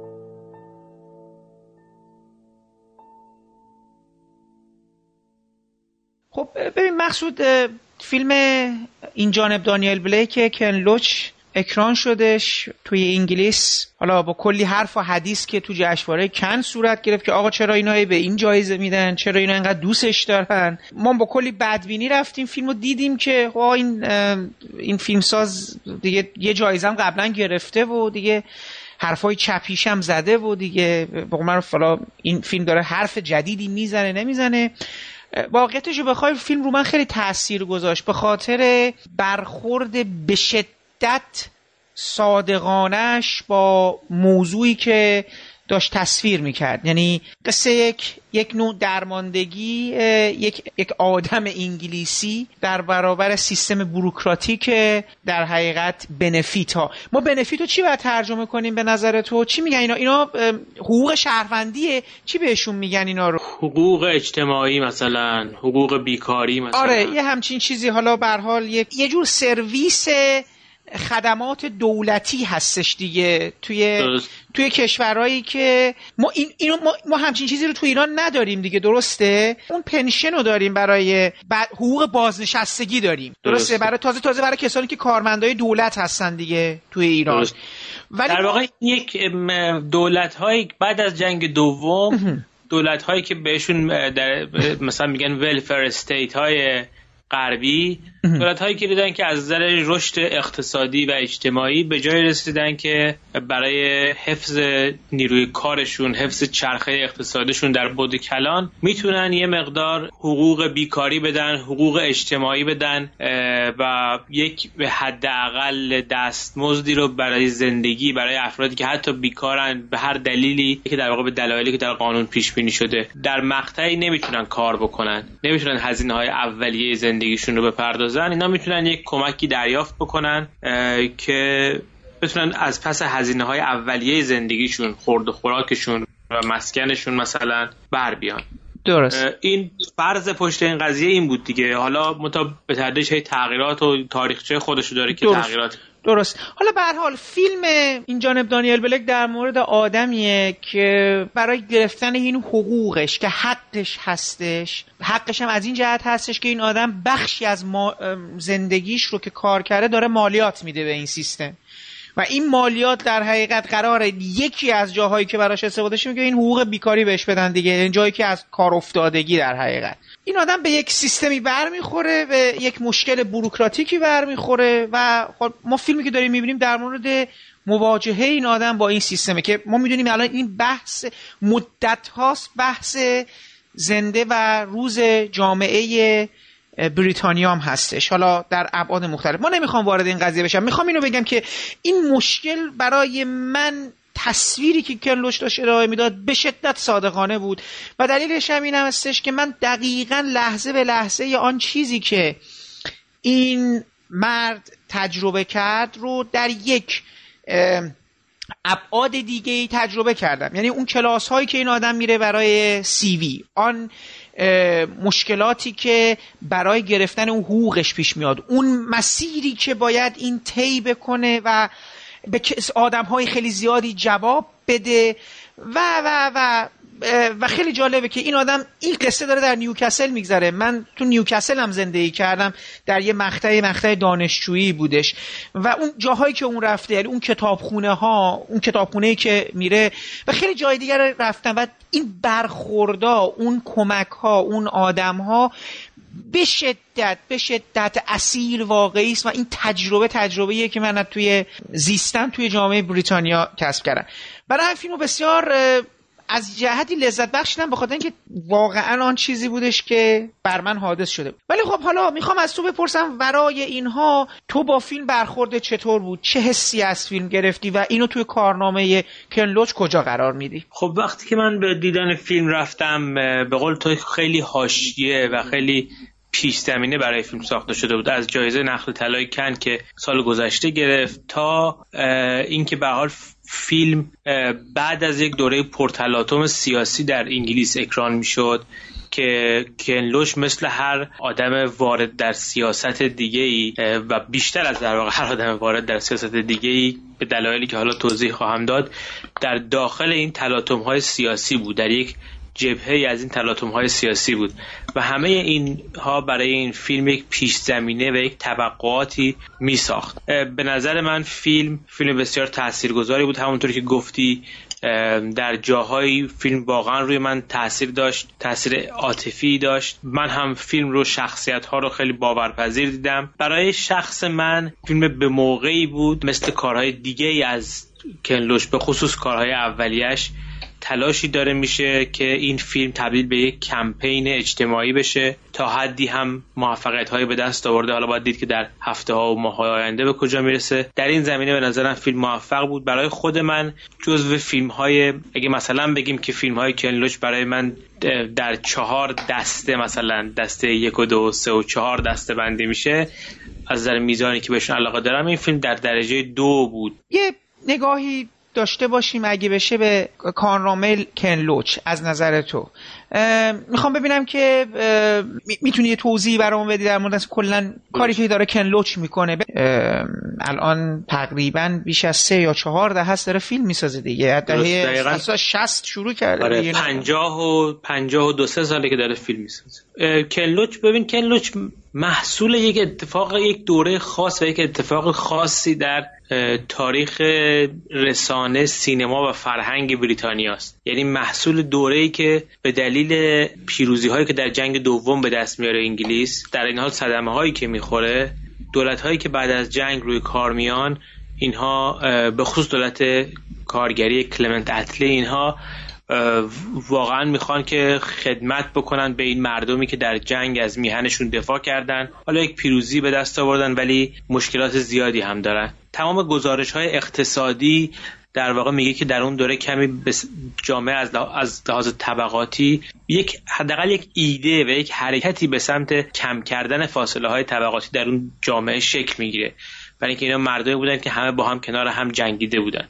در نتیجه این دوران افرادی از, طبق... از جوانان طبقه کارگر اجازه پیدا می‌کنن که برن تحصیلات خوبی بکنن وارد جامعه بشن نظر بدن صاحب یک بیانی بشن از طبقه خودشون و از تجربه خودشون. این همزمان میشه با رشد بی بی سی یعنی بی بی سی که به صورت رادیو از سالها پیش شروع کرده بوده با این تست که این به دموکراسی و به حس میهن در بین شنوندگانش کمک می‌کنه. اوج این بی بی سی و ورودش به عرصه تلویزیون مصادف میشه با ورود این جوانها به عرصه بیان اجتماعی نقش اجتماعی ایفا کردن. کلنوچ آدمیه که در یک خانواده کارگری هست ولی موفق میشه به دانشگاه آکسفورد بره. حالا آکسفورد یا کمبریج برای اینکه نه انقدر شبیه به همه از طبقاتی من قاطی می‌کنم این ولی در واقع در یک تحصیلاتی که مال اون طبقه نیست بکنه. بعد که میاد تلویزیون در یک گروهی از جوانانی با سابقه طبقه کارگر میاد که حالا می‌خوان تو تلویزیون حرف جامعه خودشون رو بزنن. یعنی مثلا به طور مثال تهیه کننده ای که اکثر کاراشو باش می‌کنه تونی گارنت این تهیه کننده است که اونم از طبقه کارگر میاد. در 1965 که وارد تلویزیون بی بی سی میشه کارایی می‌کنه که فرهنگ ساز میشه. یعنی یکی از اولین کارهاش کتیب خانه بازگرد کتی کام هوم بوده که در 1965 66 می‌سازه.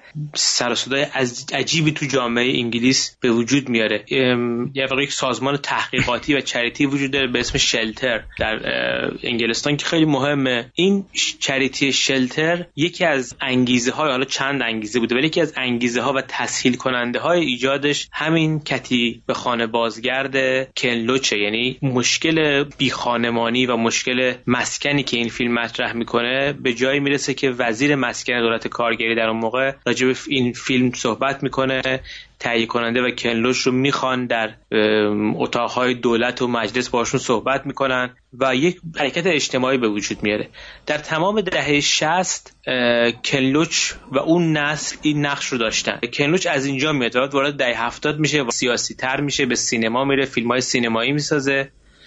و موفق میشه. جایی به جایی می‌رسه که در اواخر دهه هفتاد می‌خوان به او لقب OBE یعنی لقب تشریفاتی به عنوان مثلا یکی از خدمتگزاران امپراتوری بریتانیا در عرصه هنر بهش بدن که اون این لقب رو رد. بعد وارد دهه 80 میشه. دهه 80 دهه سانسور و ممنوعیت برای کنلوچ در سینما تقریبا هیچ کاری نمی‌کنه. یک دو تا کار می‌کنه که اصلا خوب پخش نمیشه. در تلویزیون که کار می‌کنه دو تا کار مجموعه تلویزیونی مستندش ممنوع پخش میشه. پسرش هم مثل اینکه فوت می‌کنه یک تصادفی داشته که مثل اینکه دچار یه بحران روحی پسرش در پنج سالگی فوت می‌کنه. یه تصادف بدی داره و این مثل اینکه انتهای دهه هفتاد و تمام این چیزهایی که تو داری میگی تو دهه هشتاد اصلا با به یه مرحله می‌رسه که دیگه واقعا مثل اینکه می‌خواسته با سینما خداحافظی کنه. این دهه هشتاد خیلی دهه پرتلاتومیه در انگلیس.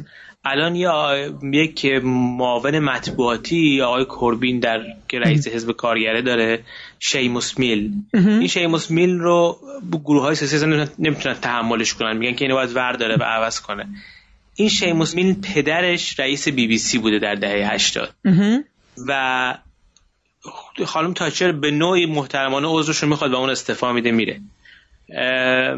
در تمام دهه 80 یه خفقانی در رسانه ای مثل بی بی سی یا کلا رسانه ها به نوعی وجود داشته. اگرچه اینی که ما میگیم مثلا سانسور خیلی با بعضی ملاک ها و ذهنیت های ما فرق می‌کنه ولی با ذهنیتی هم که ما از یه جامعه دموکراتیکی که حالا حداقل در دهه 90 مثلا میشه دید داریم نمی‌خونه یعنی خیلی سختگیرانه تر بوده. ببین به حدی عرصه رو تنگ می‌کنن که چون یه همکار فیلم نویس و دوستی داشته کنلوش در از آخر دهه هفتاد جیم آلن که آره یک مارکسیست آره همیشه دیگه با آره کار کرده دیگه. بله. آره یه مارکسیست کلاسیک بوده و اصلا خودش تو کارگر بوده توی نشریه های اتحادیه کارگری می نوشته اینا.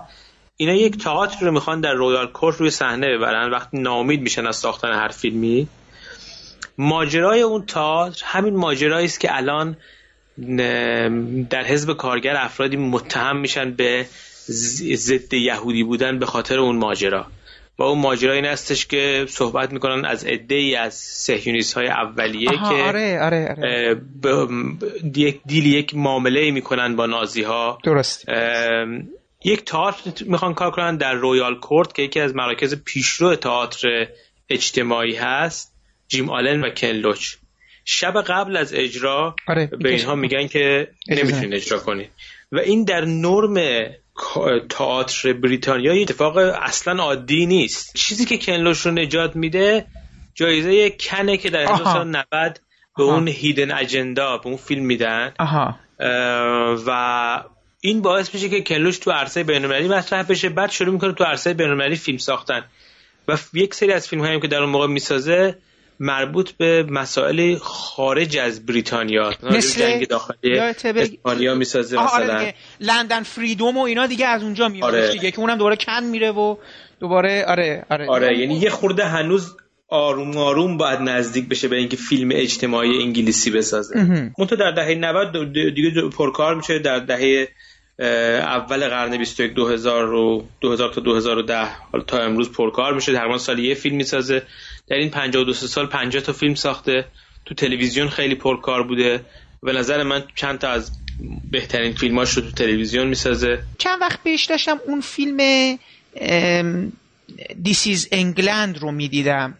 مال شن میدوز بعد حالا و بر حال یک چند فیلمی که خب بر حال از مایکلی من دیده بودم از سینمای انگلستان و خب فیلم های کنلوچ بود. یعنی این این چیزهایی که ما واقعا رو مفاخر این سینما. حالا کاری به نسل جدیدشون ندارم که حالا شاید تو همین صحبت اونم ببینیم که واقعا قرار با سینما یعنی این نسل جدیدشون داره با سینما چیکار می‌کنه. این سوالا هم دارم این دلیل هم دارم برای تماشای در برای شنوندگان این برنامه دارم میگم که به تو دانش آموخته در حقیقت سینما و هنرهای دراماتیک هستی توی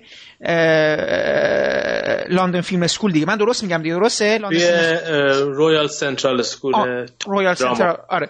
خب به هر حال تو یه مقدار با سازوکار در حقیقت این سیستم و این محصولات کارگردانایی که دارن میان بیرونم آشنا هستی. چیزی که من برام آش... احساس یک احساس به من دست داد و احساس کردم که سینمای انگلستان به یه تعبیری انگار اموراتش بدون توجه به طبقه کارگر نمیگذره. در مجموعه فیلم که حالا تو جشنواره لندن هم نشون داده میشه بعضا فیلم هایی بودن که یعنی ما حتما یه سری فیلم داریم که داره به, به یه نوعی به این طبقه داره تعلق خاطر داره و داره نشون میده. کما اینکه قدیمی ترین سریال های تلویزیونی هم مثل EastEnders و Coronation Street و Emmerdale هم به یه تعبیری در بین طبقات کارگری داره میگذره دیگه. طبقات حالا middle class حالا upper class نیست این قصه ها دیگه تو middle class یا lower middle class هستن. حالا این سوال می‌خواستم. آیا کن لوچ یک نماینده تمام ایار از سینمای انگلستانه به نظر تو؟ کلوچ برایند یک سری جریاناته که خیلی هاشون راجبش گفتم. بی بی سی جریان فرهنگ طبقه کارگر جریان اینکه این فرهنگ امکان بیان پیدا می‌کنه. در واقع بعد جریان نمایشنامه نویسان دهه پنجاه جان آزبرن ادوارد باند اینها آرنولد بسکر اینا هست. و اینا همه میاد می‌رسه به آدم های مثل کنلوش جریان مستندسازی قوی انگلیسی که از بله. دهه 20 میلادی هست. منتها به نظر میاد که در واقع کنلوچ تبدیل میشه به در یه دوره هایی به تنها نماینده این جریان و در یه دوره هایی به نقطه اوجش. و امروز این جریان هنوز وجود داره. ولی یه جریان غالب نیست. نیست. آها. زمانه ای که عوض شده باعث شده که اصلا طبقه کارگر و هنر طبقه کارگر اینا عوض بشه. یعنی در در واقع به نظر میاد که الان هنوز هم فیلم هم نمایشنامه هم سریال تلویزیونی ما داریم که این مد به این مسائل می‌پردازه. مثلا همون لوور میدل کلاس رو میاره مطرح می‌کنه. ولی این جریان از چند جهت جریان زنده ای نیست. از یه جهت این که مخاطب عام نداره. نماینده درخشان آنچنانی تا حد زیادی میشه گفت نداره. اتفاقی که درباره خود این دنیل بلیک هم هست و درباره نماینده های دیگه این جریان اینی که به نظر میاد جامعه به اندازه سابق حساس نیست به این حرف. اون حرکتی که کتیب خانه برگرد راه انداخت دنیل بلیک به نظر میاد نمی‌تونه راه بندازه. حالا این فیلم فیلم بهتری شده شاید پخشش گسترده تره رسانه ها بیشتر بهش بها میدن جایزه جشنواره کنو داره. ولی ما با جامعه روبرو هستیم که بعد از یونان کمترین میزان رشد دستمزد رو در دنیا در دنیای غرب داره. ولی همزمان از قرن 19 هم تا به امروز اینقدر میزان اعتراضات و اعتصابات کارگری تو این جامعه کم نبوده. و اون آگاهی طبقاتی که در یه دوره در دهش 50 60 تا هفت تا اندازه 70 شکل گرفت به وسیله تاچریز و وسیله سرمایهداری کاملا شسته شد. یعنی طبقه کارگری که خونه بهش واگذار شد و صاحب خونه شد و شغلش از معدن چی بودن مثلا تغییر پیدا کرد به مثلا نماینده شرکت بیمه بودن این اصلا دیگه خودش طبقه کارگر نمی‌دونه. بنابراین نیاز به سرگرمی یا ابزار بیانی طبقه کارگر هم تا حد زیادی دیگه نداره. ولی خب به هر حال هنوزم تو در کار کسانی مثل آندرا آرنولد مثلا می‌بینی اینو. هنوز این رسم وجود داره. دو صحبت هایی که ما هم داشتیم تو دوست داشتی یک اشاراتی به جهان سینمایی کنلوچ از لحاظ اون استتیک یا اون قسمت زیبایی شناختیش بکنی؟ مثلا از زیبایی شناسی رو فرض کن چه می‌دونم اورسون ول صحبت کردن. خیلی کار بابیه. آها آره. ولی درباره کلوش این صحبت نمیشه. نمیشه. به خصوص تا جایی که من نقد ایران رو پی می‌گرفتم اینطوری نبود. یادم یکی از دوستان منتقدی که خیلی من نقدش رو میپسندم و میخوندم و دنبال می‌کردم درباره اون فیلم بادی که ترجمه شده بادی که مرغزار را تکان داد. تکان داد. یا بادی که در مرغزار وزید دیگه بعد حالا مرغزار حالا درست. okay بله بله. آره در واقع درباره اون فیلم The Wind That Shakes اگه درست بگم اون درباره اون فیلم همین دوست نقدی نوشته بود و نوشته بود که این پل لاورتی فیلم نامه نویسه کن لوچ. این اصلا معلوم نیست کیه با این فیلمنامه های مزخرفی که نویسه نشونه این که اصلا بلد نیست کارشو اینه که این واسه هیچ کس دیگه فیلمنامه ننوشته. یعنی انقدر بد نویسه که فقط کنلوش حاضر باشه.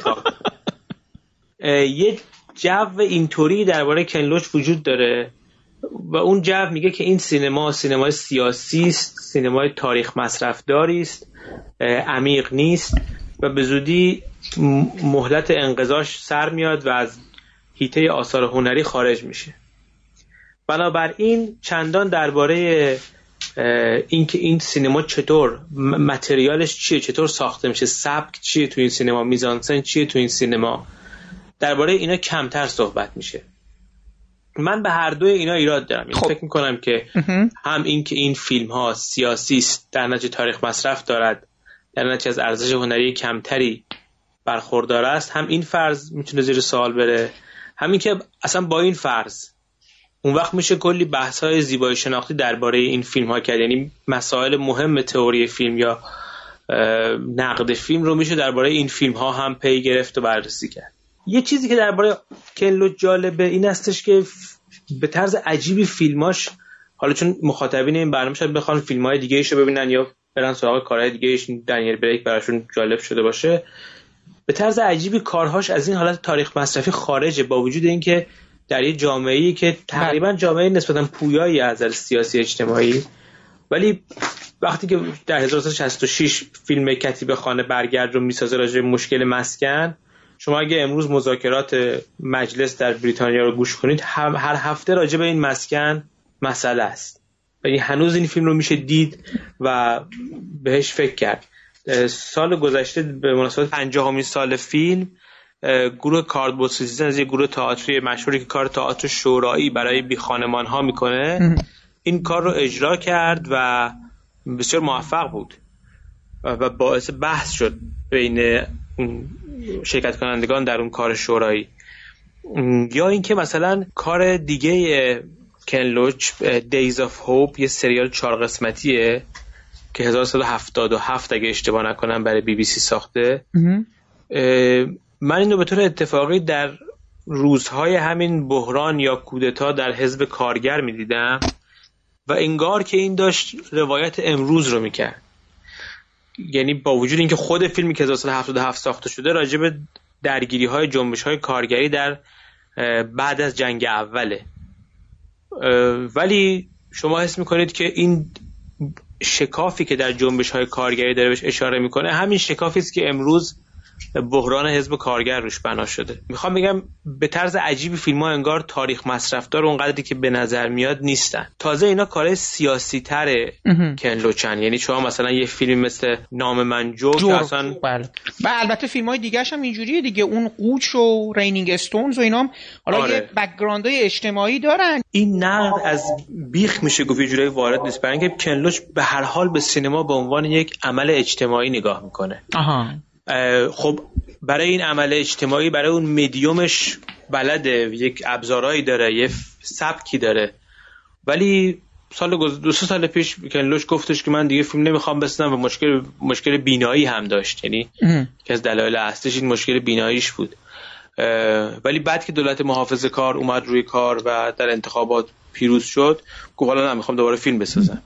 یعنی انقدر اجتماعی و به روز و سیاسی نگاه می‌کنه. بنابراین با این پیشفرض که این چرا انقدر سیاسی چرا انقدر بر... چرا انقدر روح در اصطلاح نمیشه به نظرم نقدش کرد. مضاف این که ابزاراشو خب خوب می‌شناسه. یعنی توی چند تا حوزه کنلوچ خیلی کارگردان اونا چی هستن؟ ببین یک کار با, با نابازیگر یا بازیگری است که از یک جای دیگه ای میاد. مثلا با بازیگر دنیل بلیک دیو جونز اگه اسمشو باز تلفظشو درست بگم این یه کمدینه. حالا خیلی جالبه. تو فیلم روت آیریش هم آره اومده بود از بیشا. جان بیشا که اینا هر دوتاشون استنداپ کمدی هستن. یعنی آره. اوورده این دوتا رو توی نقشای بسیار جدی میگم مثلا دارم تو مثلا یه آدمی مثل توی ایران مثلا دارم میگم بری علیرضا خمسه رو بیاری و یه نقشی انقدر تلخ ازش بکشی بیرون خب خیلی چیز می‌خواد دیگه. یه کار به قول معروف یه جسارتی داری می‌کنه دیگه. کار اولش همون دیز آف هوپ که میگم یه کار خیلی کار کلوچیه و اگه کسی بخواد کلوچ رو بهتر بشناسه خیلی جالبه اون احتمالا. خیلی بازیگر غیر حرفه‌ای داره بازیگر نق...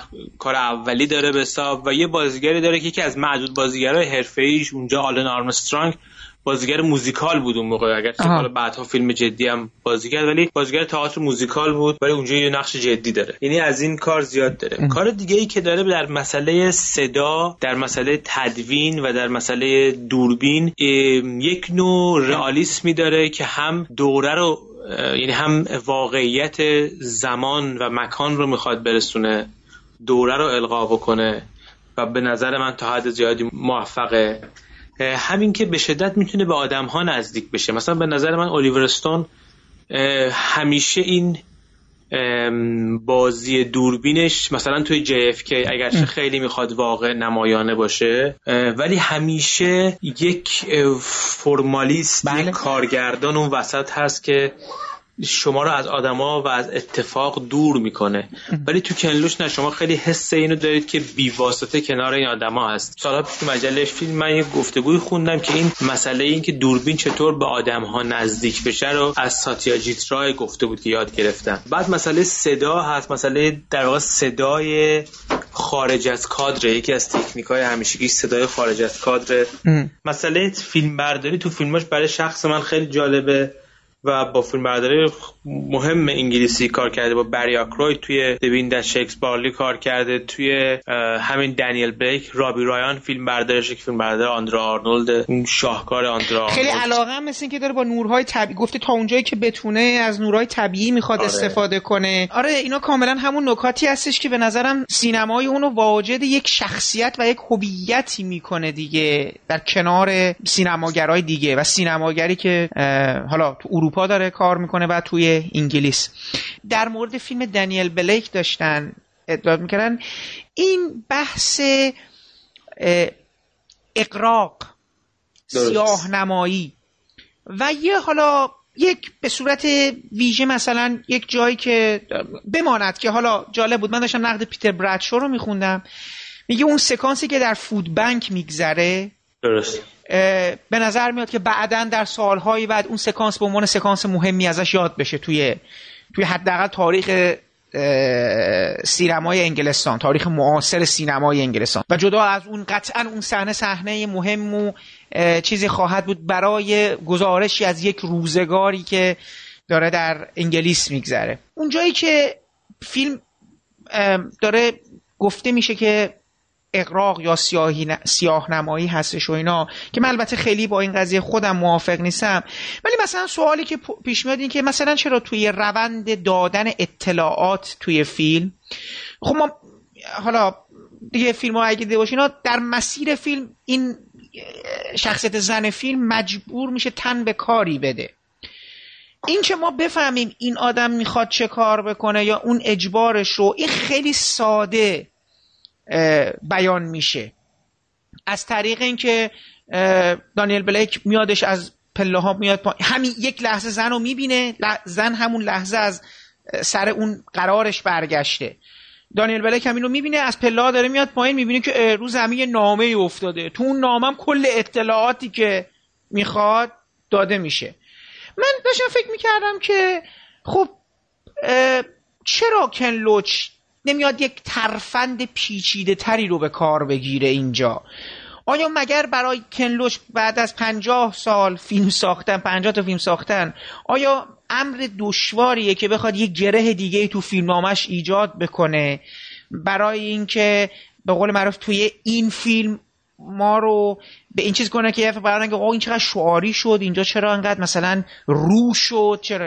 من می‌خواستم ببینم که تو تو برخورد چی اساسا با این مسئله سیاه نمایی اطلاعات دادن ساده برگزار کردن وقایع. ببین این چند چند تا سوال در واقع سوال مطرح کردید این مسئله در واقع اخلاق و سیاست واقع گراییه در این بود مثلا یکی از معترضین به فیلم ایان دانکن اسمیته که وزیر کار بود بنای حالا دقیقا عنوان اون وزارت خونش کار نیست ولی مثل شامل وظایفی مثل وزارت کار و همین حقوق اجتماعی بود. و خب در این فیلم هم اون ولگه اون آدم بیکاری که میاد و به دنیل بلک میپیونده وقتی دنیل بلک اعتراض می‌کنه اون مستقیم فوش میده بهش به دانکن اسمیت. اون مثلا یکی از معترضین به فیلم و میگه این فیلم غیر واقعیه. این فیلم دقیقا اون تعبیری که از این فیلم داره اگه بخوایم خیلی خوب ترجمهش کنیم همون سیاه نماییه یعنی این اتفاقات بدی برای یک اقلیت کوچکی در انگلیس میفته. این تمام این اتفاقات بعد رو جمع کرده کرده توی یه فیلم و داره به ما نشون میده.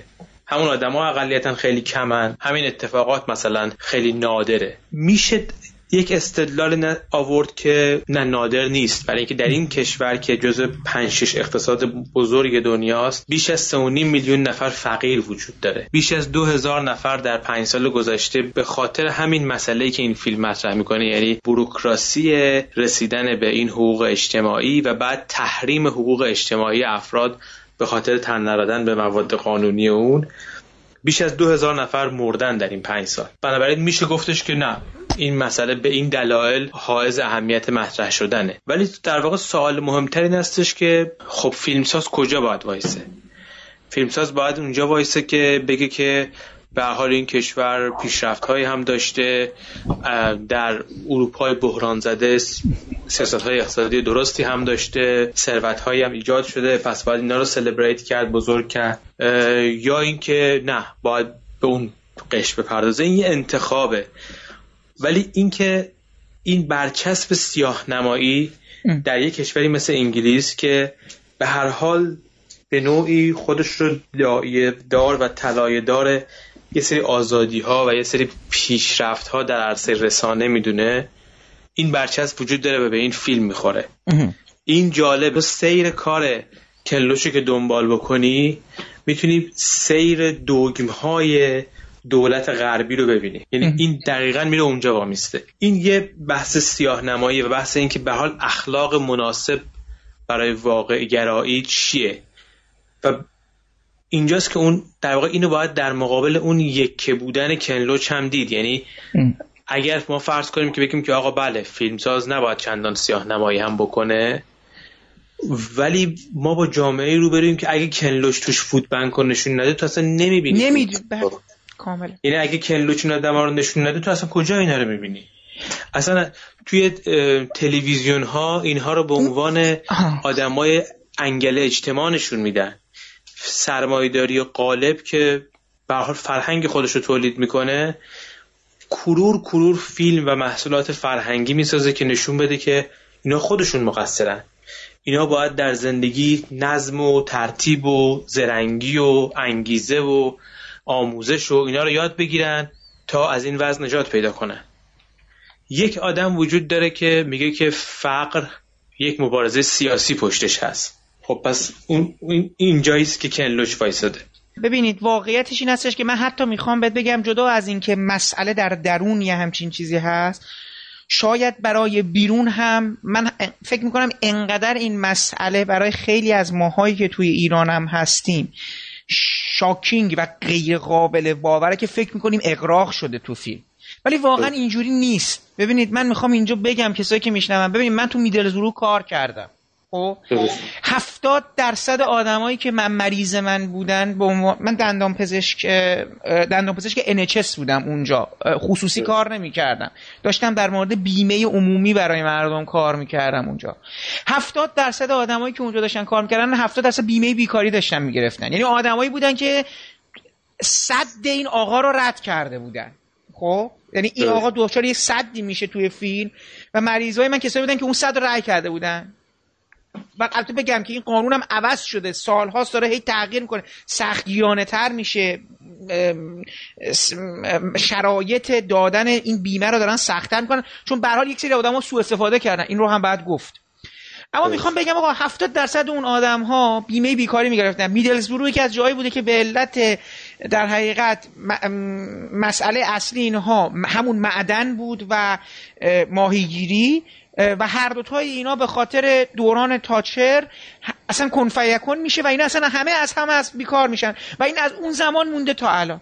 حالا 70 درصد این آدم حقوق بیکاری می‌گیرن. من می‌خوام به شما بگم شما در در جهان اول در انگلستان در جایی که جز پنج قدرت اقتصادی جهانه در جایی که همه آدمایی که تو ایران هستن انگلستان رو یک کشور رویایی می‌دونن نه تنها تو ایران رومانی هم انگلیس رو یک کشور رویایی می‌دونه. اصلا اصلا این قانون مگه ما نمی‌دونیم؟ مگه کشور انگلیس بزرگترین کشور مهاجرپذیر اروپا نیستش.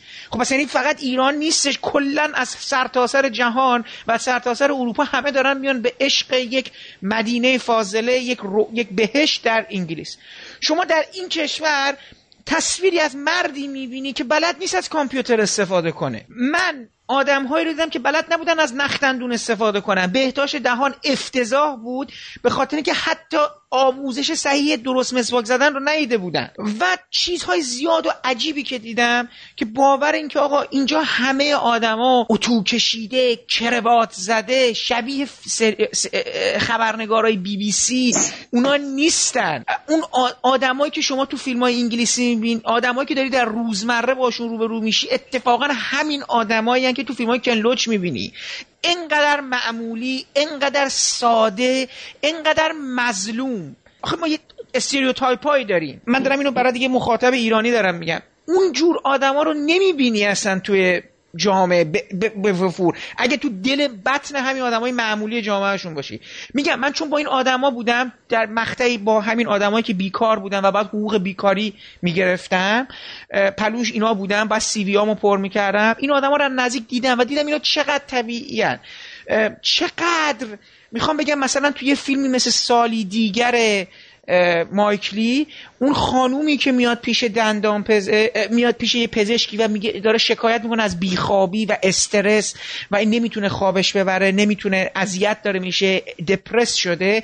من از این آدما واقعا توی مطبم دیدم و دیدم چقدر این یعنی مایکلی چقدر توانمند مثلا بوده که تونسته همچین بازیگری رو چنان نق چقدر مثل آدم های عادی ازش نقش بکشه بیرون.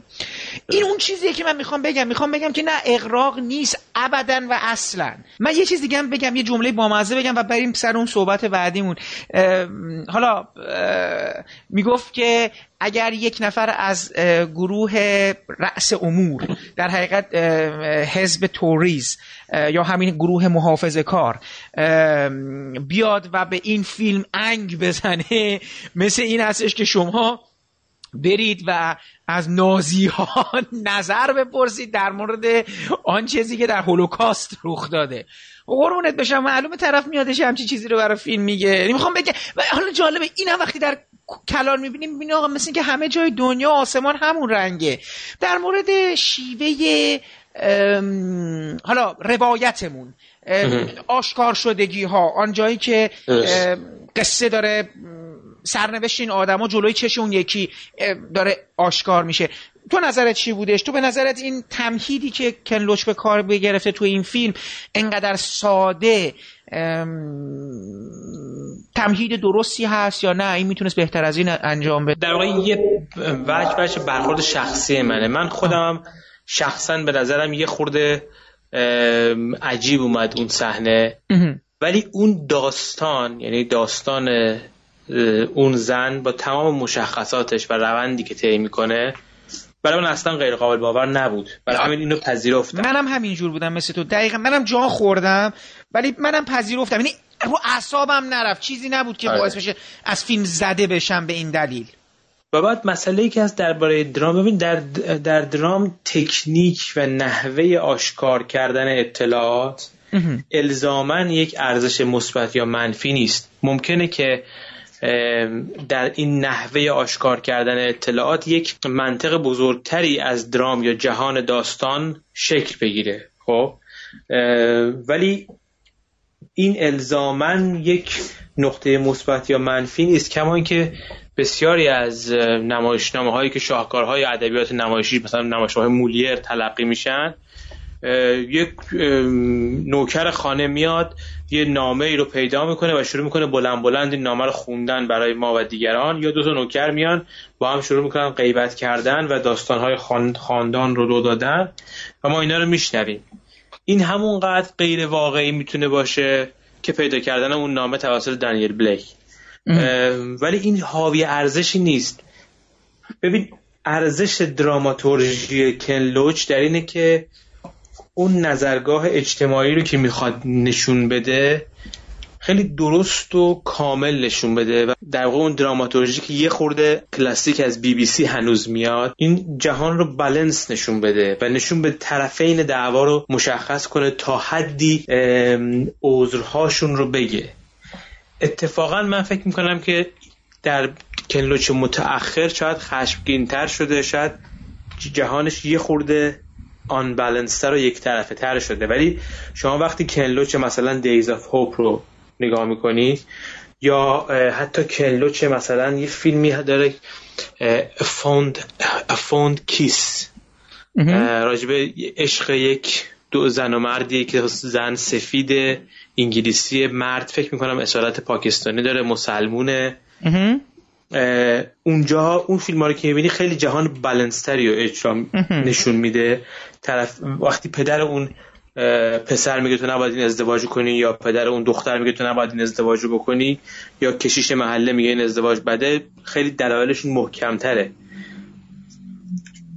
هنر کنلوش در نشون دادن اینه. یعنی در نشون دادن اینه که در دنیای دنیل بلیک ما کارمندان کارمندان اون اداره کاریابی تحت تاثیر چه نیروهای اجتماعی هستن. و اینها یک رنگ و یک سویه نیستن. در حالی که اون خانومه داره کمک می‌کنه اون خانومه مجبور وظیفهش رو انجام بده. و جالبه که توی بحث سیاسی همین آقای دانکن اسمیت متهم می‌کنه کنلوش که تو کارمندان اداره های کاریابی رو زیر سوال بردی کارشون رو و اونها با اونها منصفانه نبوده برخوردت. یا اینکه نوع همبستگی که در این در افراد وجود داره ولی ولی در ولی بروکراسی و سیاست روز اون رو صد می‌کنه و مانعش میشه.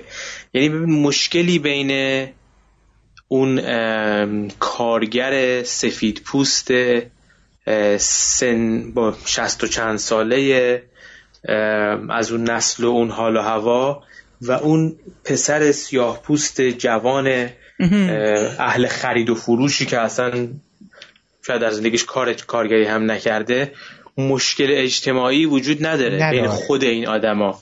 مشکل اجتماعی از سیستم اقتصادی و ساختار اقتصادی میاد. یا مثلا توی این دراماتورژی اون جمله که اون بچه میگه وقتی که دختر میگه وقتی میاد کمک کنه. شاهکار دیگه میگه که در رو باز کن برای اینکه تو وقتی خواستی ما کمک کنی ما پذیرفتیم. پس تو هم باید بپذیری که ما می‌خوایم به تو کمک کنیم. و من می‌خوام حالا یه قدم جلوتر برم یه جمله دیگه که دوباره همون دختر در مورد برادرش میگه.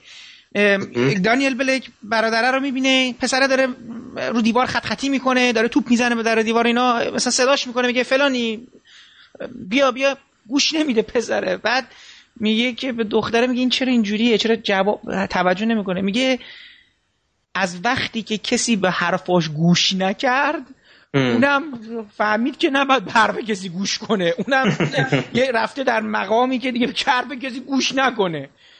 ببین آره. من اتفاقا تو این فیلم احساس کردم که روابط انسانی خوب در اومده. نوع نزدیک شدن این مرد به اون زن به اون خانواده کمک کردنشون. این استیصالش در برابر فرم پر کردن نتوانستن. ببین این چیزی هستش که من من باورش می‌کنم. به خاطر بازیگری به خاطر نوع نمایشی که داره کنلوچ میده. من اتفاقا می‌خوام بگم اون قسمت اون نامه رو میبخشم. اصلا کلا اون سرنوشت اون زنه معلوم بود به اینجا کشیده میشه. و اتفاقا دوباره می‌خوام اینو بگم که اون خونه ای که نشون میده بعدش اتفاقا من گزارش های فراوانی داشتم که آقا چون حالا ما نمی‌خوایم قصه رو بدیم. ما می‌دونیم که این مسئله در انگلیس غیر قانونیه خب اون سرنوشتی که بر این آدم حالا قرار حادثه شد. ولی خانه های پنهانی در سطح شهر وجود داره که اینجا و خب این دوباره با قول تو در کجا شما همچین چیزی رو می‌بینی که یه جایی یکی نفری بیاد ابرازش بکنه؟ ببین من می‌خوام حالا یه قدم جلوتر برم مقصود و یه سوال ازت دارم. تو به نظرت وح... سینما کارکرد سینما چیه؟ وقتی ما این همون می‌خوام بگم برگردیم به اون اخلاقه. ما وقتی یه معزلی داریم آیا سینما باید بیاد اونو مطرحش کنه؟ آیا باید اونو بیاد با فرم زیبایی بیاد مطرحش کنه؟ می‌بینید من چی می‌خوام بگم؟ اصلا وقتی ما مسئله داریم اصلا اینجا معنا وقتی ما می‌خوایم این فیلم رو می‌بینیم ما باید نگران چی بشیم؟ ما نگران این باید بشیم که این پیغام ساده انگارانه به ما منتقل شده؟ نه اصلا پیغام منتقل شده. چون تو یه بحثی که داشتیم کردیم گفتی که اصلا روی کرده کلوش که آقا واسه به سینما داره یه جور دیگه نگاه می‌کنه. اون آره. می‌خواد یک یک جنبش درست کنه و همین. یعنی اینو از سینما می‌خواد نه چیزی بیشتر. آره. آره ببین در واقع اون به سینما به عنوان یک کار سیاسی اجتماعی نگاه می‌کنه. یک عمل سیاسی اجتماعی. اینکه شما به این فکر کنی که یه فیلمی بسازم که معنای سیاسی هم داشته باشه یا تفسیر سیاسی هم بشه کردش تا اینکه فکر کنی من با فیلم سازیم یک عمل سیاسی اجتماعی انجام میدم دو تا حرف مختلفه و اون داره به این دومی فکر می‌کنه. برای اینکه میگه من دیروز می‌خواستم از سینما برم کنار چون چشمام بینایی ضعیف شده بود. امروز دولت عوض شده میام دوباره فیلم می‌سازم.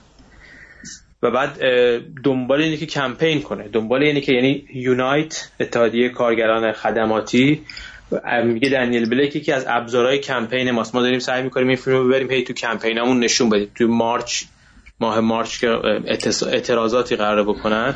این از ابزار کمپینشونه و اون از این حمایت این راهو میره. یعنی می‌خواد این راهو بره. اینکه ما چه وظایفی برای کارگردان مورد علاقمون قائلیم یه بحثه و نقد کردن یه فیلم با اون حرفا با اون پیشفرزا. اینکه اون می‌خواد چیکار کنه و این کار رو آیا می‌کنه یا نمی‌کنه یه بحث دیگه است. یعنی من فکر می‌کنم که ببین همین که فیلم های سیاسی کنلوچ مرزهای این جامعه رو نشون میده. یعنی فیلم سیاسی که 52 سال پیش ساخته کنلوچ مرز مرز دولت کارگری و دولت یعنی حالا شعارهای احزاب کارگری و حزب محافظ کاره. یعنی خط مرزشون در این حرف هست بعد از 52 سال. این یعنی که موفقه. در اون راهی که خودش می‌خواد بره. بله شما اگه مثلا این رو با مثلا فرض کنید کارا یه کارگردان مورد علاقه من شاید مثلا میشایل هانکه مثلا مقایسه کنید. اون وقت می‌بینید که راه دیگه ای رفته ولی این اون راه راهی می‌خواسته بره چیز دیگه ای بوده. و یه مسئله دیگه ای که مثلا ببین حالا اینو نمی‌دونم الان جای گفتنش شاید به سوال تو مرتبط مستقیم نباشه ولی فیلم ببین انقدر این فیلم درسته در ترسیم اجتماع که داره ترسیم می‌کنه که این لجام گسیختگی یک نوع اقتصاد رو انقدر خوب نشون میده که من بدون اینکه به این موضوع فکر کنم و بخوام حرف اقتصادی و سیاسی رو تو فیلم ببرم اون صحنه که اینا دارن کفش میفروشن این بچه ها دارن کفش میفروشن برای من. به شدت یادآور فیلم این فیلم های آخر زمانی بود. مثل فیلم فیلم جاده بود اگه اشتباه نکنم بله بله بله. آره یه فیلم جاده بود که دو سال پیش ساخته شد و اینا که همه زمین در آستانه متلاشی شدن بله. و قرن فلان و همه وحشی و اینا. اون صحنه به شدت من یاد اون انداخت. یعنی یک دیوانگی اقتصادی و یک وحش... وحشیگری اقتصادی با آدمایی که دنبال سهمشونن. به نظر من خیلی در یعنی میشه این درست ترسیم کردن دنیا رو یه به یک برداشت ها و تفسیرهای پیشتری هم برد. درسته. من امسال دو تا فیلم دیدم و احساس کردم که سینمای ما جهان ما بدجوری به این آدم ها محتاج و نیازمنده. فیلم برادران داردن بود به اسم آنون گرل و همین فیلم دانیل بلیک. ببین من احساس می‌کنم که سینما مرزهاش فراخه. جای کسی رو تنگ نکرده. این آدمام دیگه فیلم های بزرگشون رو ساختن. اصلا قرار نیست آقا آدما همیشه در اوج باشن. همیشه ما رو راضی کنن. ببین فیلم چیز جالبه. من توی اون پادکست جشنواره لندن هم, هم گفتم. فیلم مثلا آنون گل اساسا در مورد یک وجدان معذبه. یعنی طرف برادرای داردن. اومدن گفتن آقا ما می‌خوایم یک فیلم بسازیم. purely کاملا فقط می‌خوام در مورد یه concept بسازم. شخصیت اول فیلمشو میاره خب و مدام سکانس به سکانس یک این, این شخصیت یک خطایی مرتکب میشه و این خطا رو نمی‌تونه بپذیره. و فیلم از اولش تا آخرش در مورد آدمی که نمی‌خواد این خطا رو بپذیره و جالبه که ما در انتهای اون فیلم در مورد شخصیت اصلی کمتر از بقیه می‌دونیم با اینکه تر تمام صحنه حضور داره و در مورد آدمای اطراف بیشتر می‌دونیم. و اتفاقا به نظرم آن گرل تو اون فیلم در مورد اون کسی نیست که اون حادثه در موردش اتفاق افتاده در مورد کسی که داره پیگیری می‌کنه. خب؟ اما می‌خوام بگم چیزی که فیلم داره به تو منتقل می‌کنه یک حسیه که احساس می‌کنی آقا من چرا هیچ وقت در مورد این مسائل دور و برم انقدر پیگیر نبودم؟ من چرا انقدر نخواستم این چیز رو تغییر بدم؟ من چرا نخواستم چیز بکنم؟ فیلم اصلا همین کارو داره می‌کنه. مثلا دیگه کاری ندارم که این تو فیلم های برادران داردن خوبه نیستش. و این فیلم در تو یک احساسی رو تحریک می‌کنه. و این یه کارکرد سینماست. میگم من به این فکر نمی کنم که این فیلم باید همیشه برای عالم بمونه ما رو به وجد چیز بیاره. این به نظرم یه وجد دیگه ای داره در تو ایجاد می‌کنه. عینا در مورد فیلم دانیل بلیک. یه جایی به من فیلم تو سینما آدمای کمی دیدم. سینما پر نبود. ولی همه اون آدما به چهرهاشون نگاه کردم به صداهاشون نگاه کردم به اون لحظاتی که واکنش نشون می‌دادن انگلیسی بودن همشون. و احساس کردن که آقا یه چیزی تو این چرخه غلطه دیگه. این یه مهره ای درست کار نمی‌کنه و ما باید ما, هم قفلت کردیم. ما هم با آدمای اطرافمون بیتوجهی کردیم. و اتفاقا یه نکته خیلی جالب من می‌خوام تو فیلم بگم. اگه توجه کردی توجه کردی فیلم به یه تعبیری اون ذهنیت چپ رو که من میگم چقدر به صورت خالصانه داره می‌کنه. تو فیلم ببین چقدر آدما دارن به هم کمک می‌کنن. هر چقدر که استیت داره صد اون در حقیقت سنگ مشکل داره درست می‌کنه برای زندگی بهتر اینا همون فود بنک همون چریتیا همون مردی که داره به اون زنه کمک می‌کنه. کتابخونه دیدی اون آدمایی که تو کتابخونه اصلا چقدر به این آدم بیشتر کمک کردن تا اون چیزه تا اون مرکز جاب سنتره؟ چقدر چقدر همدلی آدما تو این شرایط فیلم رو تحمل پذیر می‌کنه. اتفاقا می‌خواستم بگم فیلم سیاه نیست از این جهت که آدما دارن به هم کمک می‌کنن. آره. آدما اصلا مسئله آموزنده شد برای سینمای اجتماعی مثلا ایران یکی اینه همین که میگی یعنی اینکه آدم می‌دونه که آدم ها رو کجای قصه بذاره و کامیونیتی رو به هم نمی‌زنه. یعنی نفرت درست نمی‌کنه. آره. و مسئله دیگه این که آدم ها رو قوی نشون میده. یعنی این آدما می‌خوان مبارزه کنن. این آدما اسیر شرایط و فقر نیستن. ولی و همین بهشون این قدرت رو یعنی به اون آدم ها به عنوان کرکترهای این فیلم این قدرت رو میده که سیستم رو زیر سوال ببرن. یعنی این آدمه کنار نمی‌خواد بشینه ولی نمی‌تونه حریف سیستم نیست. درست. و بعد ببین مسئله ای که اینه که ما بخوایم کارنامه کنلوچ رو نگاه بکنیم شاید این تقریبا آخرین چیزی باشه که من بخوام بگم راجبش. ببین کلوچ از نظر تکنیک سینمایی خیلی می‌تونیم بگیم تکرار کرده خودشو. از نظر نوع دراماتورژی و روایت می‌تونیم بگیم تکرار کرده خودشو. خب؟ اما این تکرار حالا پس این می‌تونه این این میزان از تکرار این آدمه رو از هیته هنرمندان خلاق و کارگردان درجه یک خارج بکنه. اما دفاعی که از این تکرار میشه کرد اینی که ببین کلوچ پیش از حالا در مقام یه مقایسه که ما اون طرف مقایسه رو می‌شناسیم تقریبا. پیش از کارگردانان موج سینما ایران شروع کرده فیلم ساختن. 65 66 میشه مثلا ده اوایل دهه چهله با و امروز یه فیلمی ساخته. بعد از پنجاه اندی سال بودن در سینما. این فیلمه به اندازه اون فیلمی که اون روز ساخته بروزه.